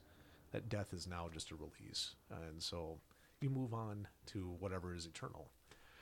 But why, you know, for so many at the same time, you know, why would you fight it so hard? I, don't know. And maybe this is a deep subject, I guess. I, I don't like I look at movie stars and you see how some of them, you know, they can outlive cancer pretty long. They got millions of dollars. Yep. How did Magic Johnson beat AIDS? And my mother-in-law does not have that. Yeah. So, and that's why we always say, I mean, Christ is first and foremost for the poor because they don't have that hope. They just don't. So people like Magic Johnson. Opiate Yeah. of the masses. Well, I mean, there's a part of that. I mean, in some ways, you know, that's you can see that part of it, right? That it has to be. It's offering. It goes back to liberation theology and all of that. It offers a sense of hope in situations that are otherwise hopeless. It really does, and um, you know, but there are so many people too that just absolutely struggle with that sense of hopelessness, and they'll just keep fighting and fighting and fighting, and in the end, they still die. It just ends up being more mortifying, you know, because of the things they lose more and more weight or you know i mean I, I, Charley uh, Charley i I, uh, I guess the one thing i what's running through my mind too is with the number of people as a pastor the number of people that i've buried Yeah. who you know succumb to cancer and they are literally i mean they are just skeletons by the time they're breathing their last moments you know one one uh, friend of mine this, this summer who passed away uh, in his mid 50s and i was at his uh, bedside in the last day and just you know the way i can just tell you his eyes moving around he couldn't even focus on anything i mean it, your body is just wasted you know you can imagine everything's shrinking I mean, I don't know that anybody that wants to live like that. You know, it's just terrible. So, coronavirus. You know, I mean, it, the, it all goes back to how we view who God is. If God is one that has set up the stage of Earth to be nothing more than His own puppet, uh, His own puppet.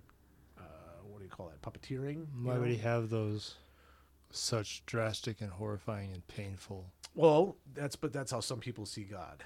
That this is just His playground. So you have Oh, I, I apologize. I was misinterpreting. No, no. so like Earth has this. he's set it up. He's set up Earth to become his his stage, right? And he's just controlling all the movements for his own pleasure. That's a bizarre, you know, understanding. That's not anything scriptural. The other philosophical way of understanding God is that God has set everything up and then just kind of taken his hands off the wheel and said, "Okay, this is it." You know. Yeah, So then, but uh, I guess this is where I always just ran in, into just the. So he has the power to do that, right? but he puts in all of these factors where it's like we're on an even playing field nature wise, Yeah. and pretty much everything but mice can kill us. And even then, They can still do it. uh, ants maybe. uh, including diseases, including and it's like even with our own civilization, it's like obviously we've been able to expand our population. Even that we have like minor vulnerabilities. yeah. if he set up the system, wouldn't the system be trying to self-regulate? And if and if not, It and could- well, no, it if he did put that in, then how? Why wouldn't that imply that we are not uh, to domineer it? So I mean, it, it goes right. So it goes back to, and it, it, so you got to walk backwards all the way to the beginning of the scriptures, in which we talk about yes, there was Adam and Eve. Okay, in, in whatever we're going to say are the first humans, right? So whatever that was, uh, but the the what God had established for them was a paradise. There was no death. There was nothing. But then instantly, that's what's introduced to us, and and how you understand that to be coming into being is is part of the narrative. Okay, so let's. I just want to take the literalness out of the narrative for a moment. I'm sorry. I'm, I'm used to like family members who are literalists. so well, that's why I'm I saying. apologize No, no, no, that's all right. hostile. That's what I'm saying. Like, take that out just for a moment, though. Take the literalness out of that, and look at it from just a, a purely human, uh, almost an anthropological understanding of who we are. That we are just. We understand that we are frail creatures.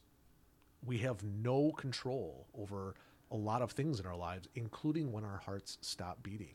We have zero control of how old, uh, you know, we cannot seem to surpass. And even if the scriptures say Methuselah was, you know, a thousand years old when he passed away, we're not getting there. Even if we can make ourselves live past 100, we know that once we get to 110, and even in some cases close to 120, I mean, those people are just nothing. Mm-hmm. They're just not even living. The heart, for some reason, just keeps pumping blood, but they're not really there. So there's a limitation to who human beings are, and that's really what the scriptures then walk us through is that almost like that evolution of yeah, at some point, I mean, these things we can't make sense of them because they aren't supposed to be like. Why would this be happening to us? Why would we starve? Why would we uh, get sick and die? Why would all this stuff happen? And so this there is an answer in that, but it's as you move forward, then understanding you know, in Lent, it becomes a, a- a mantra of sorts for us. God is merciful, slow to anger, abounding in steadfast love, so that even death is no longer something to be feared. You know, so coronavirus. Uh, I had a parishioner uh, come up to me on Wednesday after Ash Wednesday, and they wanted to um, uh, talk about how to maybe change how we, you know, pass the peace because of coronavirus. And Did she I- ask if you wash your hands before communion? uh, no, but there's still, you know, there's like alcohol dispensers. I don't think and, she's too you know, concerned. No, but there's always, you know, so like you're supposed to do that, and and that way it shows them that you're, you know, but, uh, and we don't even drink out of the chalice anymore, you know, because Mm. people are so afraid. And I always tell them if you could see what people do when they dip that bread into that wine, you would take drinking over dipping any day of the week. But I mean, that was kind of part of the whole communion aspect of it. thank you. So anyway, they That's why uh, I left.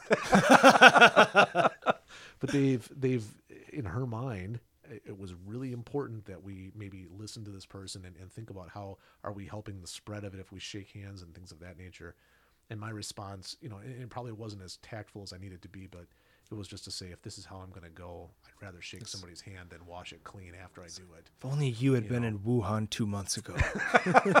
Well, but think about the doctor, the one that passed away. He went back in to serve, you know, and he was he was right there at ground zero with those patients. Jesus was the same way with the lepers, uh, you know, and, and others who were ill. Um, Mother Teresa. I mean, it, it's just the list goes on and on of different examples that we have throughout human history. We know of those dangers. It's not about being protected by some magic bubble. It's just understanding that in our own frailty, we can't avoid other people, and they deserve the same dignity, you know, through that frailty. And so God, I would think if God's using coronavirus to do anything, I'm just going to put this out there. It's not about making people sick and die. It's actually about showing the compassion of humanity that here's an opportunity. You've got people who are sick, who are dying. What do you do about it? Now, how do you respond? And uh, that my hope is that you know humanity will learn to just continue to love and not be afraid of each other, simply because of an illness. You know, AIDS was a huge. Remember that? I mean, as we were well, you would have been a little younger, yeah. but it, even as we were growing up, and I mean, suddenly we were afraid to touch each other So because they might have AIDS. but to no longer fear death and to be comfortable in the fact of how we take care of each other and love another, wouldn't that necessitate the abolition of money? Uh, in a Christian society, yes. Yeah. So then uh, Jesus gives that example to his, his uh, disciples. Uh, it says, sell everything and come and follow me. So they come as in completely impoverished individuals. Um, when they live together after Jesus' death, resurrection, and then he's ascended and they're off just doing their stuff, uh, it, it, it- over and over again, they talk about how those first apostles sold everything and gave all their money to the poor, that they shared possessions. So it was very socialist, if you want to look at it that way. But in a Christian society, much like what you see with Amish and so on, that is money is unnecessary Yeah. in a worldly society, money is vastly necessary. So then the Christian has to decide how do I do these two things? How do I live as a Christian, but on the other hand, I got to provide for my family. You know, so it, it's it's trying to make a living, an you know an earnest living, as opposed to being a completely wealthy um, tyrant. You know, and allowing, I'll say I don't want to say just capitalism. That's not, but allowing wealth to overwhelm you. Well, no, I'm What's that all about? well because did Jesus and the disciples was their mindset. We either have to follow this, or well, you have to find the middle ground here, or No. was it? Theirs wasn't. Uh, Judas's was. So Judas sold Jesus for silver, right? For 20 I mean, that was the heartbreak of all of that. He, it, it showed how little he actually valued Jesus, and then of course Judas kills himself later on too. So he's the guilt is overpowering. But um, for the, um, but for the other disciples, you know, I mean, I assume at some point, even Paul, as he's writing, everywhere he goes, he just enters their he enters people's households. They take care of him, right? He he comes in knowing nothing. He always says, except for Christ crucified. He doesn't do anything else. He doesn't uh, try to. Uh, although some say he was a tent maker, he had a job on the side, you know, uh, and maybe that's so to pay for some of his travels. I mean, he had to board ships and other things in order to get to where he was going. Why do know. we? Why does he need to go? Like, I guess 'cause That was me, him. to me at the end point maybe the garden of eden the the, the paradise it's not i mean it's civilization entirely because that's obviously built on hierarchy and need and that consolidates and, and, and Yeah. contracts resources it's, it's not simply living in bliss and Right. taking care of each other and, and living off of the land in harmony Right. it's it's that you need to get a boat somewhere. It's that you need to have a car. You need to be able to pay electricity in order to live because otherwise you're just thrown out. All the food is held by certain people that you can't get part of it. So then wouldn't I mean radical, yes, but wouldn't the I mean the Christian uh uh you know Christian fundamentalism, I guess, or Yeah. not necessarily. I know what you mean. Yes, though. but not in the colloquial sense. yeah, I mean, like know, like would just be that all of this needs to go, and we need to live in the No. woods and be pagans, be yeah. hippies, and join with the natives. and that's that's a big actually that's a big part of the movement. I mean, you'll still have people that, that that's how they see themselves. Yeah. Um, there's a, a community not too far up the road, which there's a, a, a camp, you know, a Christian camp there, and that's how a lot of those counselors choose to live. I mean, Oh, they really? think of themselves that way. That this is this is truly God. You know, if we are living in the woods and just kind of living off the land. Um, that's how God is supposed to be found and that kind of stuff. And I, I think there's some truth to that. Um, I've had people that have gotten upset with me uh, because I take a small stipend whenever there's a funeral or a wedding. Um, it's just part of it's a, it's a traditional part of any any I'll say ceremony or ritual that you would generally provide something to the to the pastor or the priest. And um, I've had people call me on it and say, I think this is ridiculous that you get anything at all. You're a man of the cloth. You shouldn't be receiving anything. And I said, Well, this man of the cloth has to live in this world. I, I don't know what you want me to do. I can't do both things. Yeah. I can't be totally impoverished and have a family, which is why the Catholic priests still don't marry. I mean, there's just it is it is very, very, very difficult to have a family on and try to live a, a life of it's it's not poverty in the sense of what we think of, but it's a poverty in the spiritual sense. It's enough to live on, you know.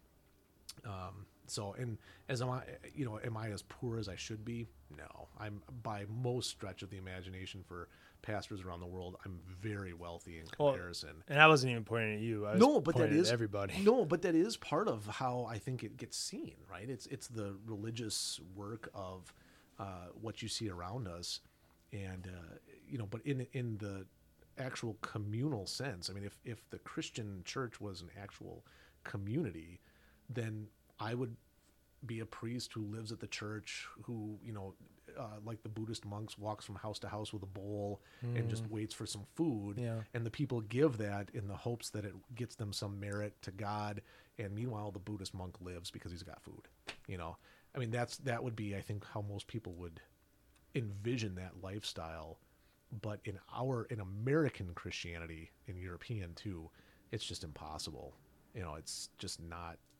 It, it just can't work.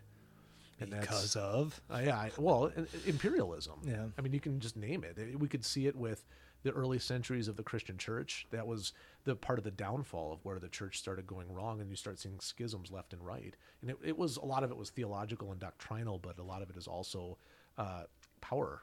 we can rebuild Rome.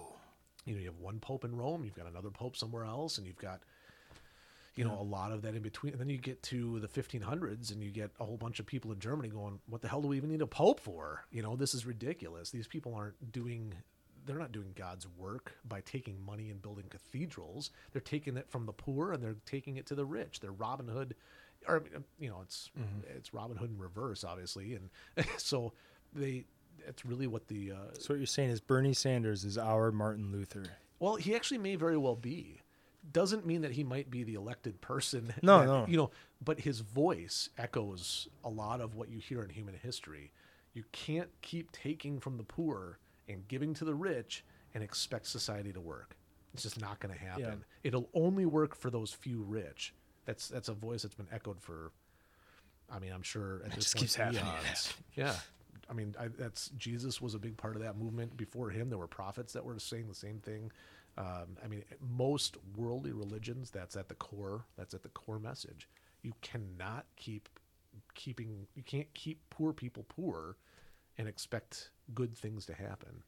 You know, so every warning, especially in Christianity, is always against the rich. Mm. You know, now does does that mean that I don't have rich people in my parish? I have rich people in the parish. I'm gonna say like that does not translate to uh, how it is practiced or messaged or reached to at all. But I can say that those people who are wealthy are also some of my more generous and more humble. You know, now are there other rich people who are not generous and humble? Yep, I have those too. Uh, but my hope is that they'll, you know, I mean, come to terms and understand what needs to happen in their lives. Do you feel like like internet and and just the constant uh, I don't know the, the the availability of entertainment? Do you think that that makes uh, for the people who are not rich who are poor? Does you think that makes it le- like the idea of going and volunteering and being involved less enticing? I do. Yeah, I, I actually think you know you talked about religion being the opiate of the masses. I think social media is the opiate, Yeah. the current opiate. I think it's keeping people. Um, yeah, I think it's just keeping people poor. That sounds weird to say, but Just anesthetized. I, I don't know how to prove right. I don't know how to prove that, but I, I absolutely think that it is. It is is it's generating just almost like a numbness, like you just said, or some kind of an Dopamine, dopamine, apathy. dopamine, Yeah. You know, and and uh, no, because you're right. You're right. Because apathy is not the right word. Because even that is a result of something. You know what I mean? Like, Yeah. it, it- but it is like a, it's like a dope. Yeah. Uh, so, it's in religion. I, you know, I I had an opportunity obviously to preach on Wednesday with Ash Wednesday, and uh, it, it, Ash Wednesday Lent is actually my favorite time within the church year. Really? Yeah, primarily because though it is, I think, just underrated in so many ways for most people. It's not a very, it's a heightened spiritual time, but a lot of times for the wrong reasons. But if we take Lent seriously, you know, I, I kept reading news article after news article that would say, "Well, what are you giving up for Lent?" And then, you know, even my own, you know, church body said, you know, give up plastic for Lent. And then somebody snidely, which I thought was awesome, they put in there and said, "Yeah, I hope all those millennials are giving up their phones for Lent." And if that's the case, and I thought, good point. I mean, Oh yeah, we idea- make that an event. Right. I mean, well, but I- I'm just saying, like, if you can't say give up plastic and then, you know, you know, I've got plastic everywhere, so it's not just straws that are the issue. It's all this stuff is the issue. Well, but I think even just like for the thing, if if you give a plastic, give it your phone, like just looking for alternatives and like, oh yeah, this is Well, possible. so then that's the idea, though. So a lot of times that's what we fail at is we we instruct people to do this simple thing, and then we tell them, well, it's only for forty days. So like it's some kind of you can do this, and then we don't really help them replace it with anything. Because then it's just a reward once Right. they get there. So then they get to the end and they go, "Oh, thank God, I can get back on Facebook or I can get back on Instagram. I can miss Coca-Cola. TikTok or whatever." And I only had seven cokes. oh God, you know, they can do, do, do all this stuff. But again, I'm I'm gonna you know to break it down. So Jesus is in the wilderness for 40 days. That's what Lent is mimicking. In that time frame, he's being tempted. So he has three major temptations uh, dealing with world power and, and self sustenance and things like that. He moves past all those temptations, comes out of the wilderness, and doesn't then go, Oh, I did it. Now, Now- I'm going to go ahead and I'm going to turn every rock into bread. Watch me. You know, he I'm going to rule the world. he doesn't do any of that. Instead, he says, This is how you need to live your life. Mm-hmm. So he shows after Lent, this is what we need to do. And so much of America, for the love of God, has gone, Well, I'm going to give up, you know, binge watching whatever on Netflix for 40 days. What a dumb thing. I'm sorry. I mean, Your unless- religion doesn't mean anything to you. Right. I mean, that's such a surface level commitment. So, I mean, Christ gives up, if, if we're serious about this, he gives up his whole life, right? And we're talking about giving up Netflix? Like, oh my God. Not not just Netflix, but only one thing only on one episode Netflix. on Netflix or something. So, there's got to be something deeper in but- people that goes, you know, it's got to it's got to swim below that level. But it doesn't. Yeah, you know, it so much of American Christianity stays right at the surface. Has it always been that way uh, in your experience? American Christianity In your high school has. career? Yeah, yeah. but I think American Christianity it has, and that's where I, I really do rail against all that Bethel, Hillsong, all those mega churches that are popping up all over. They are so surface level. There is nothing to that kind of spirituality that can help you really dig and actually be committed to something. You know, actually be disciplined. Um, Unless they merge it with the state and call for a fascist takeover. That could also happen. You never You know. You know it's coming. But the, the one thing I will always say in, in very positive light for the Catholic Church is that they've held on to deeply that sense of lifelong discipline, that this is not just a 40 day journey, but it's a 40 day time of focus hmm. so that you can kind of ramp up. It's intentional in these 40 days. And then, you know, that's why we started off, right. And then we started off again the next year with that confession. I didn't do what I thought I wanted, you know, that's, but So it's all- let's do it again. It's like a first you get a dry run at like a New Year's resolution. Yeah. Actually, it's a good way of talking. At least I think that'd be a good way of talking about it. Somebody else would probably disagree, but I think it is. It's like a dry run. You have a lot of support from because you're all going through it Yeah. together. 40 days. I mean, and even science has proven that. Not to say that that's why they do 40 days, but it, that habits can be broken. Uh, you know, within how, how long is it? Wait, habits are made within seven days and broken after 21 I or something like that. So really, it is a nice long time that you can get through something. Mm-hmm. Um, and and fasting, the idea that we're just, you know, fasting from sugar. I, I, come on, I mean, we've got to get smarter than this. Uh, that's just stupid. So Lent, Lent is really the. That really is the American thing to do, though. It's It like, is. well, I don't I'll only that, cut out carbs, but Well, I mean, I just don't understand that. So Lent is supposed to be a time of charitable giving, Mm-hmm. but we've moved that to Christmas. So, you know, Thanksgiving to Christmas is all yeah, we give everything to the corporations. and we give it all to the corporations, and then we give it to our children in the way of gifts. And then Lent is supposed to be a time where you help the poor. This is supposed to be the most charitable time where you. So even as a parish, all of our extra offerings that we receive on on Wednesday nights, we just give that all away because that's the intent is to to learn how to be more sacrificial in our giving. And uh, you know, I I that's why I love Lent because for me it helps to refocus, get back to basics, um, see where I've I've maybe erred throughout the year and had issues. Um, I mean, even talking with you, you know, I mean, I, you start to uncover different things. But a lot of people, Lent is a, I think for especially like for some of the bigger churches that I've seen lately, you know, they're just starting to pick up on Ash Wednesday. And this lady came into church the other day. She had a little, uh, it was like a little flyer. It said, "Get your ash in church." And so-! Gross. That's So- nasty. I'm sitting there and I'm like, so I, I, and she's like, "Isn't that funny?" And I went, no. I, I Okay, but Pastor Pastor Aye, Bill has to aye, say, aye. "Well, you know, that is that's humorous. I guess I can see what they're saying and all that." But of course, I'm thinking, but what a dumb thing. I mean, you're you're negating what's happening here. The- the promise is that from dust you've come to dust you shall return. Stop holding on to your earthly possessions because guess what? You can't take it with you. Yeah. That's the promise. Guess what? They wouldn't even let of you in Ash with it. It's Wednesday. that That's right. So that's the promise of Ash Wednesday, and what these other churches are doing is like it, it just all becomes this.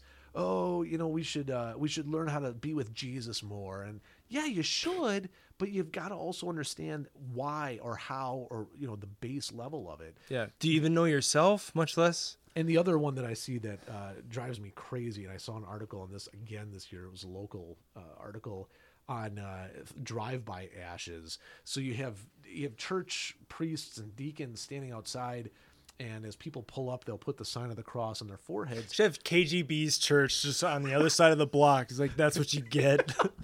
Well, so then you know they're they're interviewing some of these attendees they call them, and one of them was like, "Well, it's just so convenient." And right there, I wanted to just Yep, rip the paper yep. and say, "So then you've missed the whole point of what Lent is. If it's about convenience, you might as well just stop. Just stop being a Yeah. Christian, because I can guarantee you, Jesus giving his life was not convenient. There was nothing. well, but it's different cultures. Oh yes, you'll, you'll get it too. That's what you'll get is that kind of answer. But you and I know, and, and whether you believe it or not, it, it, it's, there's still a historical value to understanding that when anyone gives their life, that is not convenient. And when they say Yeah, yeah. "follow in my footsteps," he's not saying you know, please uh, let's go have lunch together. He's saying you're going to lose your life too if you do this the right way. In some ways, that's figurative to just simply mean if you give away all your possessions and so on, you'll be nothing to this world. You'll lose your life, but That's the victory. You'll gain it in the long run. So that's so to say it's convenient. That was like, well, that's dumb. Then the other thing was the uh, I think the deacon said. Well, we do this because it adds such a personal touch to how we reach people. 'Cause Then I How? can, well, I can put the ashes on them, and then I can pray for them right in their car. and then I can smell their air freshener, and and I'm, and I said, as they a don't even have to turn the pastor- music off. as a pastor who has children and young adults and, and old adults, so five generations of people coming to me on that Wednesday night and kneeling at a rail and me telling them that you are dust and a dust. And, and within one or two years, some of these I'll be burying. I know this. Mm-hmm. So t- that's, it doesn't get more intimate than that. I have no idea what these people are talking Yeah, about. but do they have heated seats? Oh, for God's sake. I, I mean, where they kneel down is that like leather? Or? Yeah, you just turn the switch on. You can have high or low setting and a vibration if you need it to. Sunroof? Yeah. Oh my! I mean, no, that that's isn't that silly though. These Yeah. are, these are just bizarre trends that we've started in America, thinking that we're trying to be relevant, and what we're doing as a church in particular is we're making ourselves less relevant. you're you're, co- You're- completely betraying the message of it. Exactly, because if you become culturally appropriate rather than countercultural, then you'll just blend into the background. You'll, you'll become white noise for mm-hmm. what's going on. What you need to be, or at least what I try to have us be in particular, and, and what I've been trained to think it is the right way, is to just be true to who Jesus is calling us to be. We are disciples. We give our lives. Um, it's not easy, and we fail a lot, but we keep trying, and we do it together. You know. But this this fake, I'll, I'll keep calling it fake Christianity. I, it's just gross. I hate it. It makes me sick. And yet there are other churches that are making millions. Yeah, that's gotta feel like such a spit in the Oh, face. it's a kick in the nuts, is what it is. It's an absolute kick in the nuts. So it's like, hey, pastor, you're doing a lot, but uh, guess what? These guys over here wear cool jeans. they have a drive-through. Yeah, they have a drive-through. They get glitter ashes. Oh my god, don't even get started on that either. But anyway, wait, glitter ashes For the- real? oh sure. I thought you were being No, goofy. that's the that's the symbolic ash when you stand in solidarity with an LGBTQ. ah! like they're people. oh, so is there gray for old people and then black for black people? I guess. Golly. You know, I mean, it's Ah! just it's but that's what's happening in our, our especially progressive or liberal form of Christianity that a lot of this stuff is they're so apt to kind of gl- cling to what's going on that they're forgetting what the tradition actually means. They're trying to do like a social media marketing Yep, campaign. That's exactly what it is. They're trying to keep their church doors open. their hashtag. Yep, that's exactly it. And and I would just as soon close my church doors, knowing that I had done it faithfully. Yeah, than be a Judas and a sacrifice Judas That's for- right. And and just hope Jesus is okay with me doing. Uh, He understands ashes. my heart. You know, and Jesus wouldn't have used ashes anyway. I mean, it's not like something they did, but sackcloth and ashes were very common as a form of repentance. So that's the idea. You start with that. But the baptismal promise, and again, this is where most churches lose it because they're not very liturgical anyway. But they, they, the baptismal promise at the end of Lent is the new life in Jesus with Easter. That's why you get you gotta Yeah. you gotta you know connect these two dots. They just don't do it. They're they're horrible at it. So do you think like maybe is that the failure of the church of the churches themselves Yeah. to actually explain what the scriptures mean as opposed to just going through the motions and like everyone gets it. yeah there i mean it's it's a failure of i think christianity as a whole on many ways uh to just be what we were supposed to be or you know i i don't know how to say that but you know so when everybody decided that if if i become cool and if i play electric guitar in church and it'll draw in people when they decided that that was the smart thing to do uh, they really that was the first failure Have our teen study Bible down. with a skateboarder on the front. That's right. It just started going downhill from there. I, I'll be the first to say Yeah. I am not the most charismatic individual. I know this for a fact. I'm not the best preacher.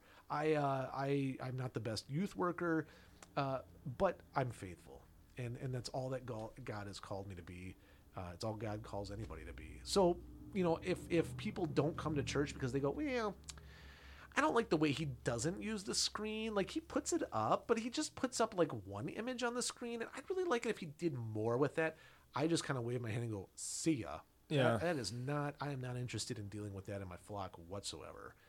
But if somebody comes up to me and says, "You know, Pastor, I really didn't understand why we did what we did," let's sit down and talk. You know, let's let's figure this out because maybe it doesn't mean anything to them, and maybe they're looking for that. I that's okay. But this idea that I have to corral myself to fit into everybody else's mold Yeah. of what they want for entertainment, nah, not. It's just not going to happen. It's not the way the church was called to be. No, it just diminishes the entire position. But it makes other churches really big. So, like, I said, it's. You I'd know, say like that's the, like that's the difference between uh, Al Sharp what Al Sharpton does right now and the amount of money he has and the size of his house must be. But he's just completely useless and meaningless. Just I'll fit in wherever you Yeah, want me. And yeah. Malcolm X, um, going all across the country with huge crowds, but he died a poor man. Yeah, which I would much sooner prefer. You know, Yeah. I, I on a personal level, you know, and I, you I, are the white Malcolm I, X. I try to, yeah, not quite, but I try to balance. You know, like I said, I have a family, so I have to try to take care of them too, and and and uh, you know, but I I pulled out of our own. You know, we have a big church body, like our our pension plan and all that. I pulled out of that because it was gross to me. It was like it was. It cost. It would have cost my congregation over thirty thousand dollars to maintain my health insurance and all these other things. And I said, "This is insane to me. You know, they can't afford that. How can you uh, expect them to do that?" So I just did it. I cobbled something together on my own. Am I getting the best retirement plan? Am I getting the no? But okay, I'll figure it out when I get there. I don't know.